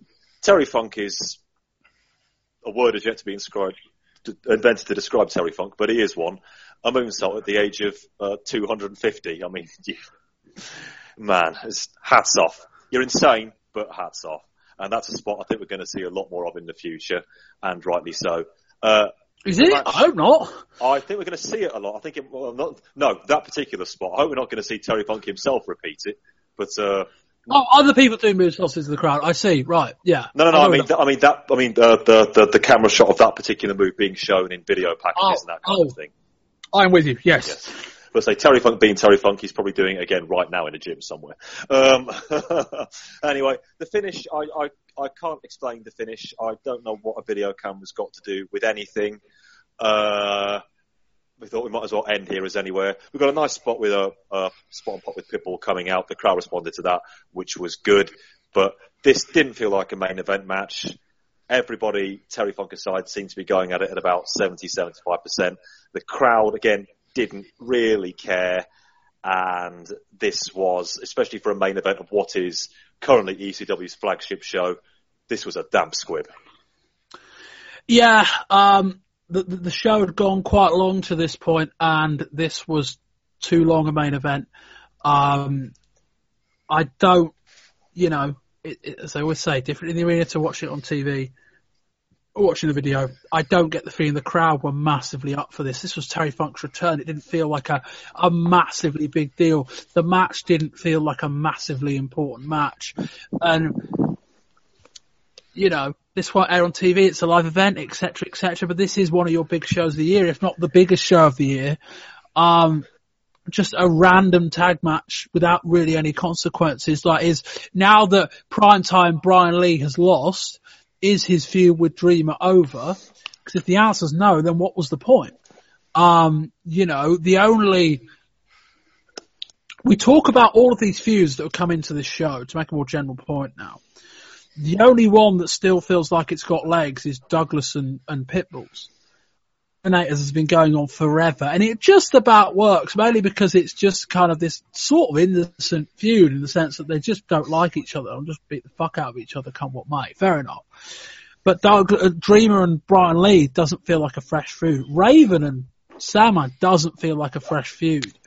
Um, and Sabu and Taz, they're just about getting away with. It just, it just doesn't quite fit for me. This match I don't think was very good.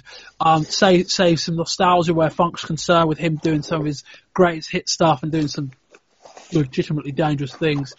It just, I, I kind of would have, you know, if, if the show had finished with, with Raven and Sandman, I don't necessarily think anyone would have gone, well, this show was one match short. Um, and I don't think watching this, they went, yeah, this was a main event worthy of the name. I don't know. Chris, any more thoughts? Or we hit our end of end of show? No, I think I think it's all pretty much done. You know, I think we've covered the fact here was a damp squib. Rory, Uh, absolutely. Just, just, just way too long. People didn't care. I didn't care. I have no idea where they go with any of these guys now, really. And they pose themselves a lot more questions that I don't think they have the answers to, and that's a problem. No, and I think there's questions to be said made about the match order on this show as well. As I said at the top, a very front-loaded show, um, and you know you could. I, I feel like you could have made a much better show. You just rearranged it all, put it all in slightly different order, put the Scorpio stuff on earlier, made the main event a bit less short, not have done the three-way dance, stuck the BWO stuff kind of in the final third of the show rather than opening up as a bit of kind of light relief and a good match in amongst all of that. Um, and then probably I would have ended with the Sabu and Taz stuff. Uh, Rory, your overall thoughts on the show and a score rating out of 10? Okay, for all of that, and I think there's massive criticisms. I did still enjoy this show. Uh, I still think that they were right to actually make this show three hours because this is at least their current standing until pay per view comes along. I think November to Remember is nominally their biggest event of the year, and there was a lot in there in which they tried to actually make it so. Uh, the uh, Sabu Taz stuff, especially, and there was some good wrestling on this show as well. The opener was good. Candido Whipwreck was good. There are good bits and pieces elsewhere. If you pick things out of the first tag team match, there's a, a lot to sit back and re- rewind the tape on there too. But there were just too many self-inflicted mistakes. So they posed themselves far too many questions that I don't think they can answer. There were some poor performances, some really questionable booking decisions. So I've got to go low on this one, I'm afraid. No, ju- just thinking about it now, though, is there just enough watchable wrestling on this show to put it smack bang in the middle at five? But with it being an ECW show, your mileage may vary. Chris, Well, it's it is an ECW show, and it has all the as uh, Rory said, all the ECW boxes. We've got some really really good wrestling. We've got brawls, you know, and as I said, if we could have, you know, maybe not had the last two matches, it definitely would have been a higher score. Um, there is stuff on this that you do have to go out of your way and see. The RVD Sabu Eliminators tag match is something you have to see. I think the Candido and Rip Whipwreck match is something that has to be seen because you see how good both of those guys are. You know, um, you can definitely do without not seeing Sandman and Raven. I don't think we can all go without seeing that ever again. So, all in all, you know, it is an ECW show. Is it as good as the last three November to Remembers that have been, you know, the big standout shows of each of the years, including last year's one that won show of the year? No. I it's nowhere near as good as that show. you know, it, it is nowhere to be seen by that, so I'm going to give it a six and a half. Uh, yeah, uh, we, we, we've said most of the things that need to be said. Um, I think a lot of people might look at ECW in this kind of year and go, wow, what a, what a great set of feuds they had going on. And for a time it felt like that. But they kind of over-egged themselves probably August, September time when like something should have stopped. Like the, you know, the, this is probably the big problem with ECW. The shows are so fluid that nothing ever ends. And one of their biggest strengths is sort of kind of manifesting itself into a weakness of theirs. One of their biggest strengths is how fluid they can be in terms of one, they've got to be because of their show structure, but also in terms of they generally flow from one program to another quite well. Um, but equally, it feels like they got to August and went, well, we've got a big show in November. Let's keep these feuds going. And it kind of feels like that's backfired. Um, and this show was a, this show was an illustration of that. The action was often good, but rarely any better. They made too many mistakes, too many fairly basic mistakes. We give ECW a lot of credit for the Taz thing up top. They probably they probably were a losing end by the end of the show in terms of the amount of things they got wrong. Um, I'll give it a four and a half out of ten. Okay, now it's time for my side of the story. February 4th, 95, double tables. Taz and Sabu win the tag team titles. I carry Sabu to the victory. Sabu gets another belt. Everybody knows the guy knows he's a mark for the belts. Feed his ego. Could post more Apters magazines. Whoop-de-doo, who cares? Couple of months later, April 8th, three-way dance. At the time, biggest match in ECW history. Taz and Sabu both get phone calls from a Japanese wrestling promotion. I, of course, turned down the date. I'm already committed to ECW. Sabu, on the other hand, he calls me up. He tells me he's going. It's great money, he says. Okay, what about your word? I guess his word don't mean nothing. Well, that's fine. I go to Paulie and I tell Paulie, either you fire him or I'm gone. I quit. April 8th, Paulie gets in the ring, publicly fires Sabu. I'm in the ring to make sure Paulie doesn't swerve me. Fine. Here comes the summertime. I break my neck. Why? Because I don't have a partner watching my back. The company panics. ECW panics. Paulie don't know what to do. So what does he do? He listens to the fans. They're calling back Sabu. Let's bring Sabu back. Yeah, like the fans know anything about this business. they bring back Sabu. It's a slap in my face. Slap in my face. So for one year, I call out Sabu. For one year, he doesn't answer my call. Cause of fear. He fears me. And so he should.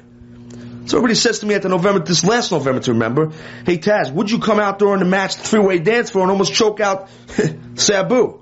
Why? Why? Sabu. All you had to do was come to me. All you had to do was come to me after you went to that draw with the eliminators and say, Taz, I'm fixing to go into this three-way dance. You and I, let's do it together. Let's let bygones be bygones. But no, you didn't do that. What about me, Sabu? What about Taz? Instead, you stay with Van Dam because you have a, your word with Van Dam. Your word with Van Dam. Van Dam, you saved Sabu the kicking of a lifetime. We move on to the final two TVs of the month. Nothing massive to report other than the promo slash promos that I will have played for you. We start on the 19th of November with an impossibly long stills montage from November to remember. It's about five minutes long. Styles calls the Van Dam Sabu Eliminators tag match as perhaps the greatest they have ever seen. Just some stretch. Not even sure it's the greatest Sam, uh, Sabu Van Dam match they've been in. Uh, but Uh, we see Taz opening pro from November to Remember. Then we get the BWO introduction and the clips of the match between Richards and Jericho. We then get the Devon versus Bubba match. We see Gartner on a stretcher backstage who's still directing Axl Rotten to cut his promo for him while he passes out, which was really good. And after that, we see the three-way dance tag match. This th- this show, it should be said, we might see a bit more in um, in December, but unlike a lot of ECW live events where we cover, where we go, well, we're going to review it in live event format, but you've seen 90% of it on the TVs that follow. You don't get that here. I get the feeling they're trying to sell a lot of tapes of this. Well, the fact that they keep showing that, in case you missed it, this is what you missed, snippets of Yeah. the RVD Sabu Eliminators match. I mean, they are definitely trying to get some home video sales. Um, we start with on November 26th with Taz's side of the Sabu story. He says he's carried that he carried them to the tag titles in early '95. Then goes on to mention April of last year where Sabu attempted attended a date in Japan that he had turned down, and that Sabu was fired for not honouring his commitment to ECW. He says it was a slap in the face when Sabu was brought back, and he had to go and get Sabu because Sabu wouldn't come and get him. We then see Rotten versus Meyers from November to remember. The following announcement has been paid for by the Blue World Order. We got a black and white promo from Richard Nova and Meanie. Meanie says he's oozing blue cheesemo. We then finish with all the Two Cold Scorpio stuff from November to remember. And welcome to November 2016. Um, decision that I think we made at the end of last month was that it we couldn't do the mass transit story justice uh, without in 20 years ago, Mo, because there's there's too many things that follow, and uh, I think I said to Rory before we came on air, this would make more sense if we did it in say February '97 because we'd have the benefit of a couple more months context and all of that. So we're out of 20 years ago, Mo, to discuss what has been known, become known as the mass transit incident. Um, Chris, do you want to kick us off with a summation, best you can, of what's happened? I can always patch in anything I think you've missed, but I think you've got most of those notes. Yeah, right. So on November 23rd, 1996, it, in Revere, Massachusetts, there was a tag team match that was booked that was meant to be Axl Rotten and Devon going against the Gangstas. Um, for some reason, Axl didn't make the show, so a lad called Eric Kulas who went under the ring name of Mass Transit, got put into the match. Um, unbeknownst to Heyman or anyone else, he was a 17 year old kid. Um, he'd come in, told Heyman that he was 23, said he'd trained um, with Killer Kowalski and had experience. So clearly, you know, one of these local guy got the job. We need, we need, we need a body. Um, he then, in the match with the Gangstas, has the retarded idea of asking New Jack to get him to have colour. I think he he asked it before the match, didn't he? I don't, th- I don't think. I Yeah. don't think that, yeah, I think that was made up on the fly. I think beforehand he thought, uh, yeah, I want to get bloodied, but I, the, the story was he didn't want to do it. Definitely I- before the match. Yeah. Um, and he says that he doesn't know how. Uh, uh, and the bit, well, this comes to it, like, one fucking asking New Jack. Jesus Christ, carry on, Chris.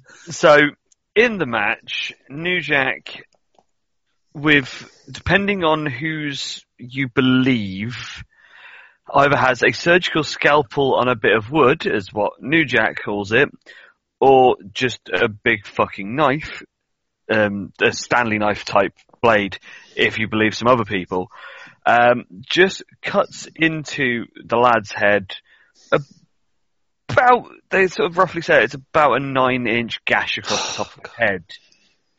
And as you can imagine, with that, it pisses blood. Um, he actually did catch one of uh, the arteries, so thus loads and loads of blood came out.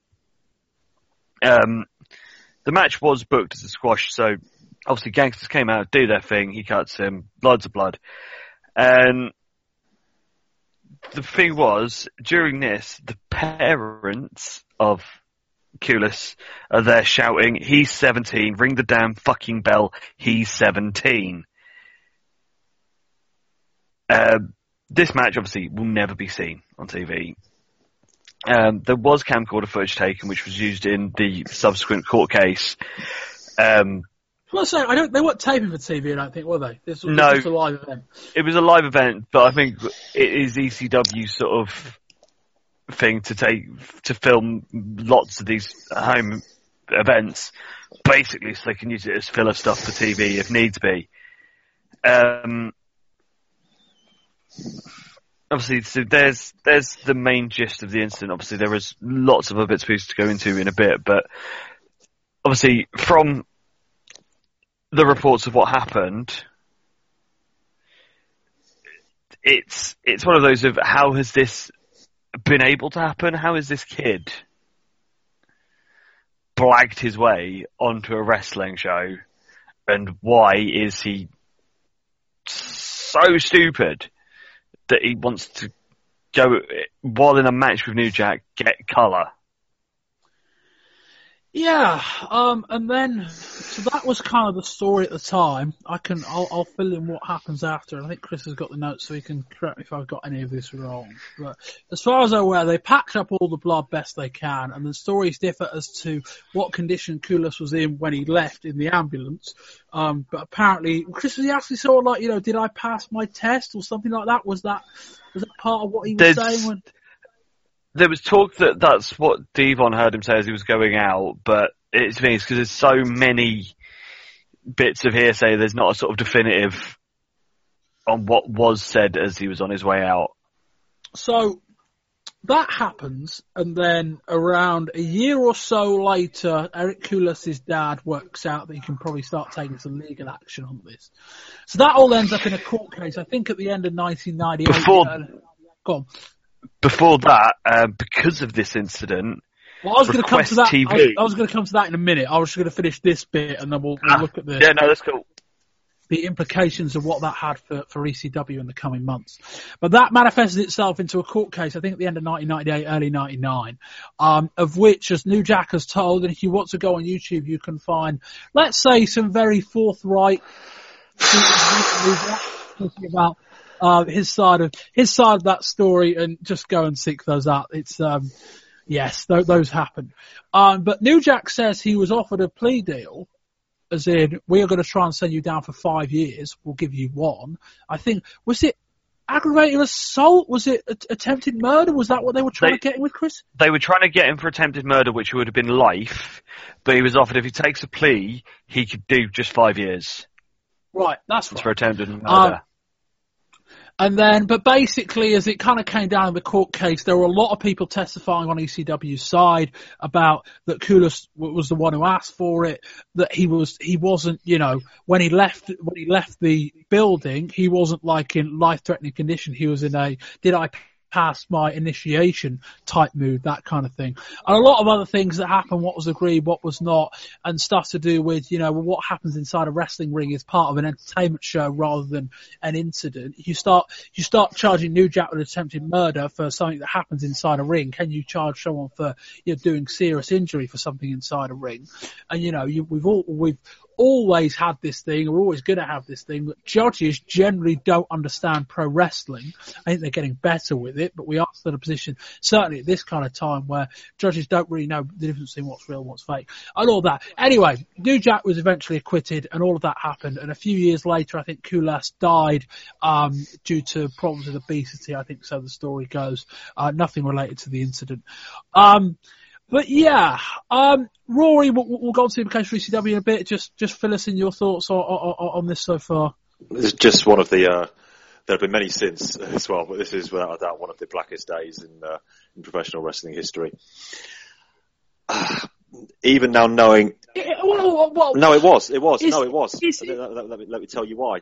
Because this was based on what we know now about what happened. This was ECW. Paul Heyman, and Paul Heyman was told what he was told. I don't necessarily blame Heyman, but this is a situation where a 17-year-old kid with apparently no more than 10 matches experience under his belt is able to convince people that he's not 17, he's 23, that he's been professionally trained by Killer Kowalski, and he is able to get in the, get, get in the ring, and very few checks and balances are done. Apparently, he, according to Paul Heyman in the, uh, the DVD uh, Rise and Fall of ECW documentary, falsified his um, falsified his documentation. Okay, the reason this is so black is because this should never have been allowed to happen. what, what, is this story any different if he's 18? No, I, don't think I don't think his age is necessarily Like, I, I don't think his age is really all that important anyway. Like, yeah, No, I, but, but he still lied about it, though. He still pretended he was 23. I.e., old enough to to have been in uh, a, a lot of matches and but who's that was trained. That's on him. Who's on? That's probably yeah, that's probably who's on the hook fault, and very possibly Yeah. Kulas's dad's fault as well. I say there are many there are many many places you could point the blame here. I don't think anybody comes out of this um, uh, completely blameless, just to say the very least. But the fact that this was allowed to happen and as much as you can correctly, in my opinion, criticise Kulas and Kulas's family,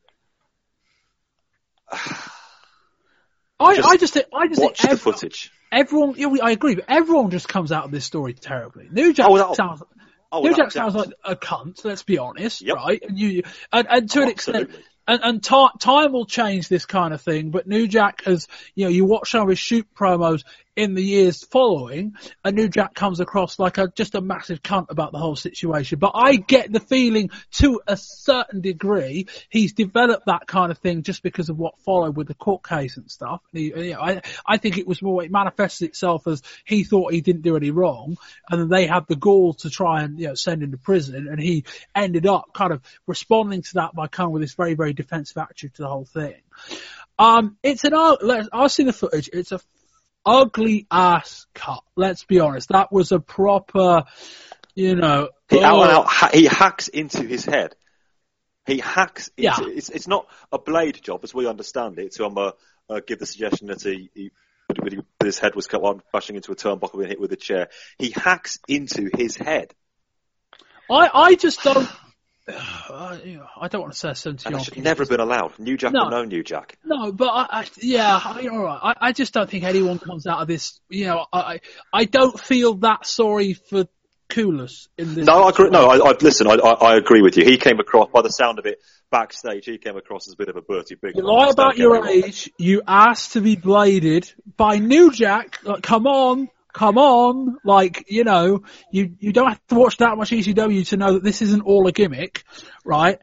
And then. You know, it went a bit wrong, but like I say, for uh, I think he was okay once, like you know, once they you know, stitched him up. I think after a few weeks he was all right. Long story Yes, short, th- th- this, this is true. This is true. Yeah, what it yeah. came to represent, though, I, I think was horrible, and I still think it is horrible. This is just the I mean, professional I- wrestling business. Pe- people involved in the professional wrestling business, people who should know better, Kulas or, Kulas or not, going too far. But at the same point, you say that, how you even look at stuff today, look at CZW, look No at thanks. things like that. These, there's still people that are doing shit that, That doesn't make it- that doesn't make it right, with. I'm not saying it does make it right, but there's still people that are doing shit with light tubes or stuff like that. You know, they took the extreme even further than what ECW did. I've seen a match where Dean Ambrose, like in his CW, CCW stuff, has got a fucking angle grinder against someone's head Jesus. this is the thing. This isn't as bad as it gets. I've, there is shit that gets worse than this. The the big problem with this is is that a kid somehow has managed to blag his way in, which if you think wrestling at this point Let- is still let's call it somehow. I mean, it's fairly obvious what happened. Well- it's not like it's not like it, you know, it's not like wrestling companies, unless they're a proper nationwide international company, do massive amount of checks. but no, but this thing, it, there's still Comes up and says I'm 22, and he's got paperwork to back that up. You know, I, I, I, I, I, I think the age thing here is overblown as part of this story. I don't think the age. I, I think if he's 18, I don't think this is this should be any less of a story. It probably would be, but I don't think the fact he's 17 is a big deal here. I mean, I think Like- it does. It- the fact that he's 17 is why there's a court case. Because he's a minor. Well, Yes. Well, okay, all right, all right. Yeah, I'll give you that. So the, so the age is the important thing here. Because I don't as think you say, should be, it though. wasn't- Is, is, is my point. if it wasn't for his age, this would just been local jobber gets fucked up. If he's 22, it's local jobber gets fucked up, blagged his way onto a show, shouldn't have been there, boo But that, that's why I don't think the story is that it that like you know. I, I don't think the age. I, I know you're right. Right, it became a court case in, in a large part because of his age. But I don't think like if he's 18, this is like for me the story isn't much different, and yet the implications of it probably are. So I'm I'm not saying it wasn't important. I just don't think it should be. I don't think the fact he was 17 should be this massive factor in this story. And when you remove the age part from it, the objection just becomes, well, he asked him to be cut, and New Jack went a bit too far. Like in in the grander scheme of things, like that's right. Roy, Roy Chippin. Yeah, um, I was just thinking about this now as, uh, as you guys are talking. Um, do you think this is? I mean, my answer to this question is actually yes. Do you think this is worse than the Rockers Charles Austin incident from 1990, in which uh, for those who might not know, Charles Austin was a, was a local jobber who was uh, was injured, paralysed by a, an errant uh, Marty Jannetty rocker dropper, and he was eventually, uh, I think it was settled. I think the court case for uh, $26.7 million is the, is the figure that's in my head. Yeah, Uh, that was what, that, that was, what they settled on. Then I think it, it got downgraded afterwards. That, that's that's right, yeah. And that was a that was a uh, again I've seen the footage, of that, and uh, it's uh, again it's horrible stuff. Uh, that that was a pure accident, a horrible, horrible accident. But you can almost file that under in the uh, heavily underline it, of course, as um, almost that these things happen in the wrestling ring. Again, my, my major concern with this, and I'll say this uh, until I'm blue in the face, is that everything that happened here, this is why everybody's to blame, and this is why I think it's still such a dark moment because nobody, nobody pulled anybody up and said, "What the fuck are you doing here?" Uh, everybody is to blame, and it was something that didn't need to happen in any way, shape, or form. And that's that's why I still find out. When I first heard about this, what 2001, 2002, and that's why I, it's still, for, for me personally, it's still such a, a horrible, horrible moment. Even though, in the medium term, uh, it, it didn't necessarily do Kulas uh, any particular lasting damage. Okay, he, he, he did lose his life sadly a few years later for uh, for other reasons, but it's the fact that this was people in the wrestling business going too far, people who are tra- people who know what professional wrestling is, and not being responsible enough to work within their own parameters of professional wrestling. And I just want to say about um, you brought up uh, CZW, Chris. I mean, I think that is actually a very good example, but that shows that people didn't learn the lessons from this and other things like this. I'm sure even just a couple months down the line when we carry on doing ECW shows, we're going to see all sorts of utterly insane shit t- uh, taking place again. It's, uh, in the As I say, we- short, medium and long still terms, It is. I, I know. You know people didn't learn from this. t- t- take take New Jack shooting views with a grain of salt, but isn't Yes. there a scaffold match down the road where New Jack said, "I, I am I imagining this?" Where he said, "I threw him off the scaffold and I didn't care whether he lived or died." That did that happen? Oh, is, Yeah. that, is, uh, is, that, is that coming up? Then yes, yes. If that's still coming up, then yes, that's That's when yeah. when they lobbed him off the balcony, That's right. where you know where the around the edge of the arena, there's Yeah. a little balcony, and he lobbed him off there. And even that one, So, yeah, that is still packages tough. to this day. People still are, are- making play out of that. That that that spot, if it's the one I'm thinking of, still gets shown to this day. People saying up, "Hey, look how mad and crazy ECW was." Just people just don't learn. Uh, uh, uh, but the the, the the slightly odd point I was getting at was that I get the feeling there's worse from New Jack to come, which probably isn't that much that constructive in this kind of discussion. But yeah, it's it's Rory. Let's let's let's switch focus slightly because we've got quite long here. We we could keep going round and round in circles. The WWE treatment of this incident. Now, I don't know if Chris has gone back and watched it. I certainly haven't. But this week you went back and watched the Rise and Fall of ECW doc. And this incident, from what, because I, I actually don't recall it being mentioned at all on the documentary. And uh, from, from, from what you recall, from what you saw, it, it wasn't very much. No, uh, a boring technical point here. I was just going to watch that because I've, I've got the DVD, but that's uh, the documentary is on the network now. So I was just fast forwarding to find a uh, find the piece uh, where, where they talk about uh, this incident. I fast forwarded, I, I rewound. I couldn't actually find it, so I saw it. I just watched the entire documentary again from from, from the start, and it is a fine, it's a fantastic documentary if you haven't seen it. But it eventually comes in about 58 minutes, and the entire length is probably just over a minute. Uh, you see a, con- uh, a contrite Paul Heyman who briefly talks about uh, lying about his age and uh, falsifying his documentation. We then get a brief shot uh, interview of Devon with uh, stock footage of New Jack playing behind him, of uh, saying, basically saying uh, he was was a mass transit with a guy, done up like a bus driver. Uh, New Jack, I think, I think an exact quote from this is, New Jack beat him up pretty good, man. And uh, there were lawsuits and stuff. And that's all we hear about that. We then get a brief shot from Heyman saying that this eventually on Christmas Eve 1996 meant that their pay-per-view was cut. And that is all we get. Immediately before that on the documentary, we get the, uh, the Sandman crucifixion incident, of which footage is actually shown. Remember, I didn't actually make TV at the time in October 96. And they talk about that at length and whether they thought they were, uh, they crossed the line, how offensive they thought it was, uh, Kurt Angle's reaction, etc., etc. Yet I still think, therefore, that the mass transit incident, which I think a lot of people might well have sat down and watched a documentary to try and learn a lot about, is so glossed over, indicates to me that certainly when this documentary was made back in 2004, that for a lot of people still involved, who were involved in ECW, it's still a very, very somber, t- very, very somber subject. It So if seems you want to me, information- Rory, Yep, go ahead. Go Seems ahead, to me like you're trying to accuse the WWE of revising history. Heaven Oh, forfend. But- I mean, I, I, I would think very, very long and very, very hard before you try to start implying that WWE. What? I mean, might, absolutely, Bob. I mean, yes, absolutely. You're quite right. What other Might just- examples are there of that ever happening? might just start, you know, tweaking history just to, you know, suit their own argument. Get away. Get away. So, you were just saying obviously about the WWE uh, documentary. A better one to watch actually that covers mass transit a bit more is the Forever Hardcore one, which was done Oh, yes. by Borash. Um, because that gets a lot of people sort of going on about what happened backstage more and a lot more into the actual what was going on at the time more than it being sort of just a, as, as the WF one was like, it happened. He was naughty, he lied, and had done with it.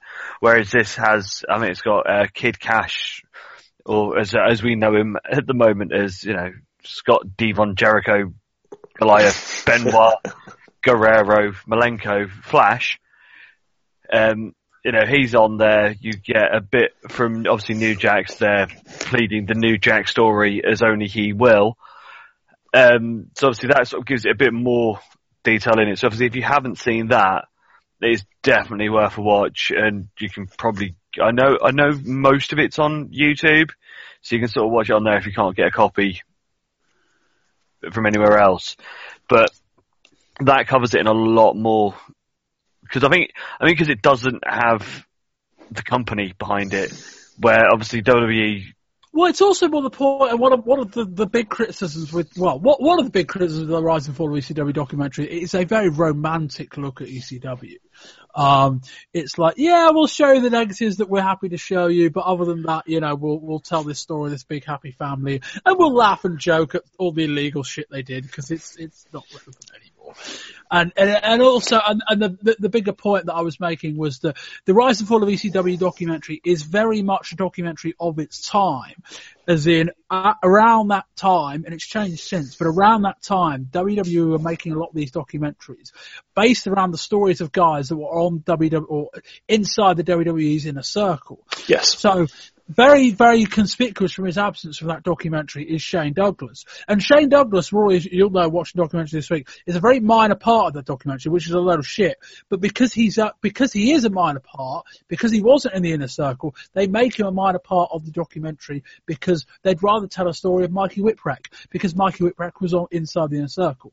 So someday I'm going to sit down on this podcast when the ECW stuff's done, and we're going to rip that documentary apart and, and try and fill in some of the gaps and, and the whys and what fors. And the other big name conspicuous from his absence from the documentary is Terry Funk. Um, and, and, and trying to sell the, the 1993 to 1996 ECW, which is probably the first hour of that documentary, without Shane Douglas and Terry Funk is basically like trying to tell that documentary without the two, two of the most important guys around. And they could have still told the story without them, but they just decided, for the sake of the documentary, we don't have Shane Douglas, so we're just not going to talk about Shane Douglas that much. As obviously they mentioned the bit in August '94 with the belt, and then they move on. They don't mention any of the other stuff. Um, and you know, to an extent, a documentary you've got you've got to cut some stuff, but they got some stuff that wrong. Anyway, the other part of this discussion is what's to follow. Now we're going to discuss this in, in 20 years ago mode in the coming months. But it's an important thing to mention now, at least at least in short, because I know we're running long on time. But Chris, the, the second half of this story is what the implications of this incident within the, the, the six months that follow, which is, amongst other things, that and uh, Bruce Mitchell gets involved, Terrence and Torch gets involved. We're going to find out all of that happens. But the pay-per-view companies start to get wind of this incident, and they start going, ah, actually, this isn't like the WWF and WCW. We're not going to run this anymore. Um, so Chris, you're going to talk to us about that and what we can kind of expect going forward. So, um, as Rory said, on Christmas Eve, uh, Request TV, who, from what I could found out uh, at the time, like the third biggest pay-per-view provider in the states, um, Paul said they were not going to cover barely legal at all. Um, Heyman begged and pleaded to to try and get them to change their mind but they were having none of it. And it also meant that the original date for the pay per view was put back as well. Um, as we mentioned in the news part of this, we, they were sort of trying to aim for March, but then it gets put back to April because of this. Um, then on top of that, uh, the Inside Edition, um, which is a, a, news, a topical news show of the time in the States, um, actually had an interview with Kulas and his family, um, which basically showed the footage on national TV of him getting cut by New Jack. Um, they sort of tried to get ECW on to, to sort of retort to it, but they weren't having none of it. So instead, because ECW didn't want to sort of go on and play ball, they basically vilified the company and made them look out as if they were the worst thing in the world. And then sort of that then led into the lawsuit and then everything that obviously followed. Rory, thoughts or any thoughts on this story? Yes, um, I would. I, would, I, just, I want to talk about the cable company actually. Um, did they really think? Uh, so what was the name? Was it Request TV? Was that the name of the yeah. company? Sorry, Chris. Request. Okay. Did they really think when um, this guy, uh, this uh, this brash New Yorker by the name of Paul Heyman, who runs a company called Extreme Championship Wrestling, okay, did they really think they were going to be getting some sort of WWF stroke WCW knockoff here? Now, I'm not saying they weren't right to pull the pay-per-view after what happened, but it, what, the point I'm trying to make is it ties into a it ties into a, a, a greater tale, which I still think is the case to this day, that uh, mainstream outlets just don't understand professional wrestling. Mainstream broadcasting outlets don't understand professional wrestling. So I'm going to defend ECW here to a to a small point and say that maybe, maybe Request TV completely got them wrong. It sounds like they did. Because, uh, Chris, like you mentioned actually in the news, that um, Request TV, they actually wanted to run the pay-per-view live, didn't they? It yeah. was Paul Heyman, in fairness to him, who wanted to try and run it on a, on a, on a tape delay to perhaps, maybe, I don't know, I might be no, I, th- I, think, I, think, I think you're I think you're giving him far too much credit for that. Maybe I am. Maybe I am giving it too much there. Are a lot I mean, of look at what we just seen. Live, but it wasn't anything to do um, with that. As much as I dislike a lot, a lot of what Paul Heyman has actually done, I do, I do have, uh, I still have an inordinate amount of respect for the a Paul Heyman guy, you might call me, if you like to coin a phrase. So maybe I'm giving a bit too much credit there. But yes, um, surely uh, the uh, the company would have known what they were getting in for. I mean, as, as we now know, they eventually did relent and ECW managed to stay on pay per view just about uh, until the end of their existence. But um, it just ties into a major point that um, not enough people, even on the most basic terms, really understand what professional wrestling is.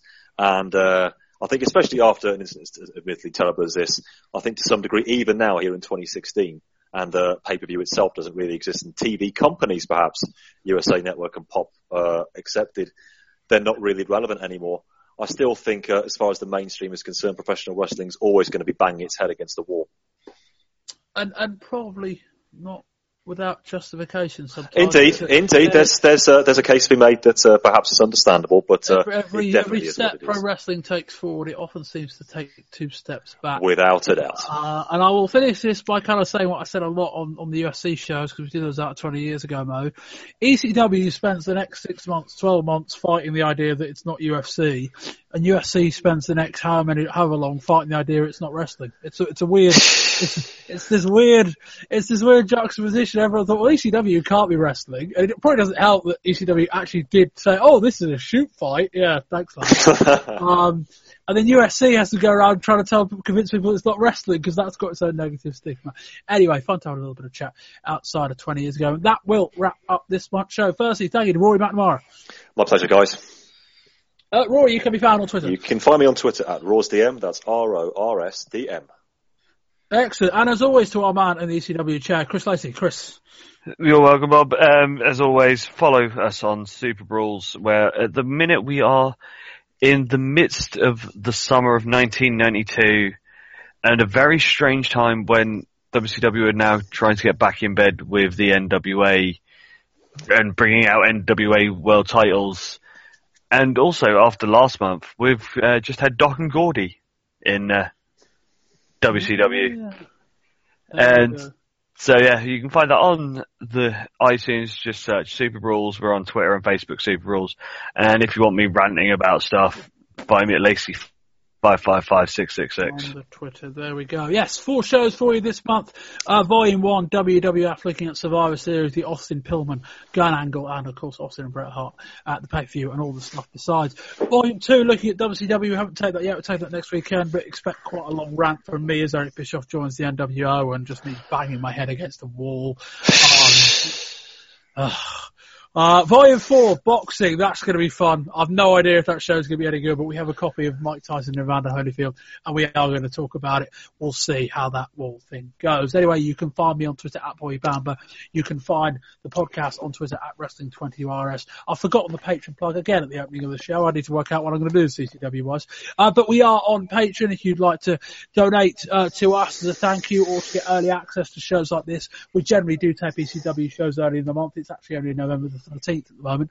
Um, if you'd like to get access to shows like this, you can by donating five bucks a month to us on Patreon, uh, get access to that. Or if you just want to say thank you to us for enlightening your lives or, you know, just remind you of, you know, shit it all was, uh, you can find out all about that. Patreon.com forward slash wrestling20rs. Links are on the website and in the podcast description. Uh, yeah, wrestling20rs.com. Everything's on there. Really, we're on iTunes. Uh, RSS, email newsletter. If you want to leave us a rating, you can do. so. there. You know the drill by now. Um, and that'll do that. I've been Bob Bamber. This has been volume three of the 19, November 1996 edition of the Wrestling 20 Years Ago podcast. And until next time, goodbye.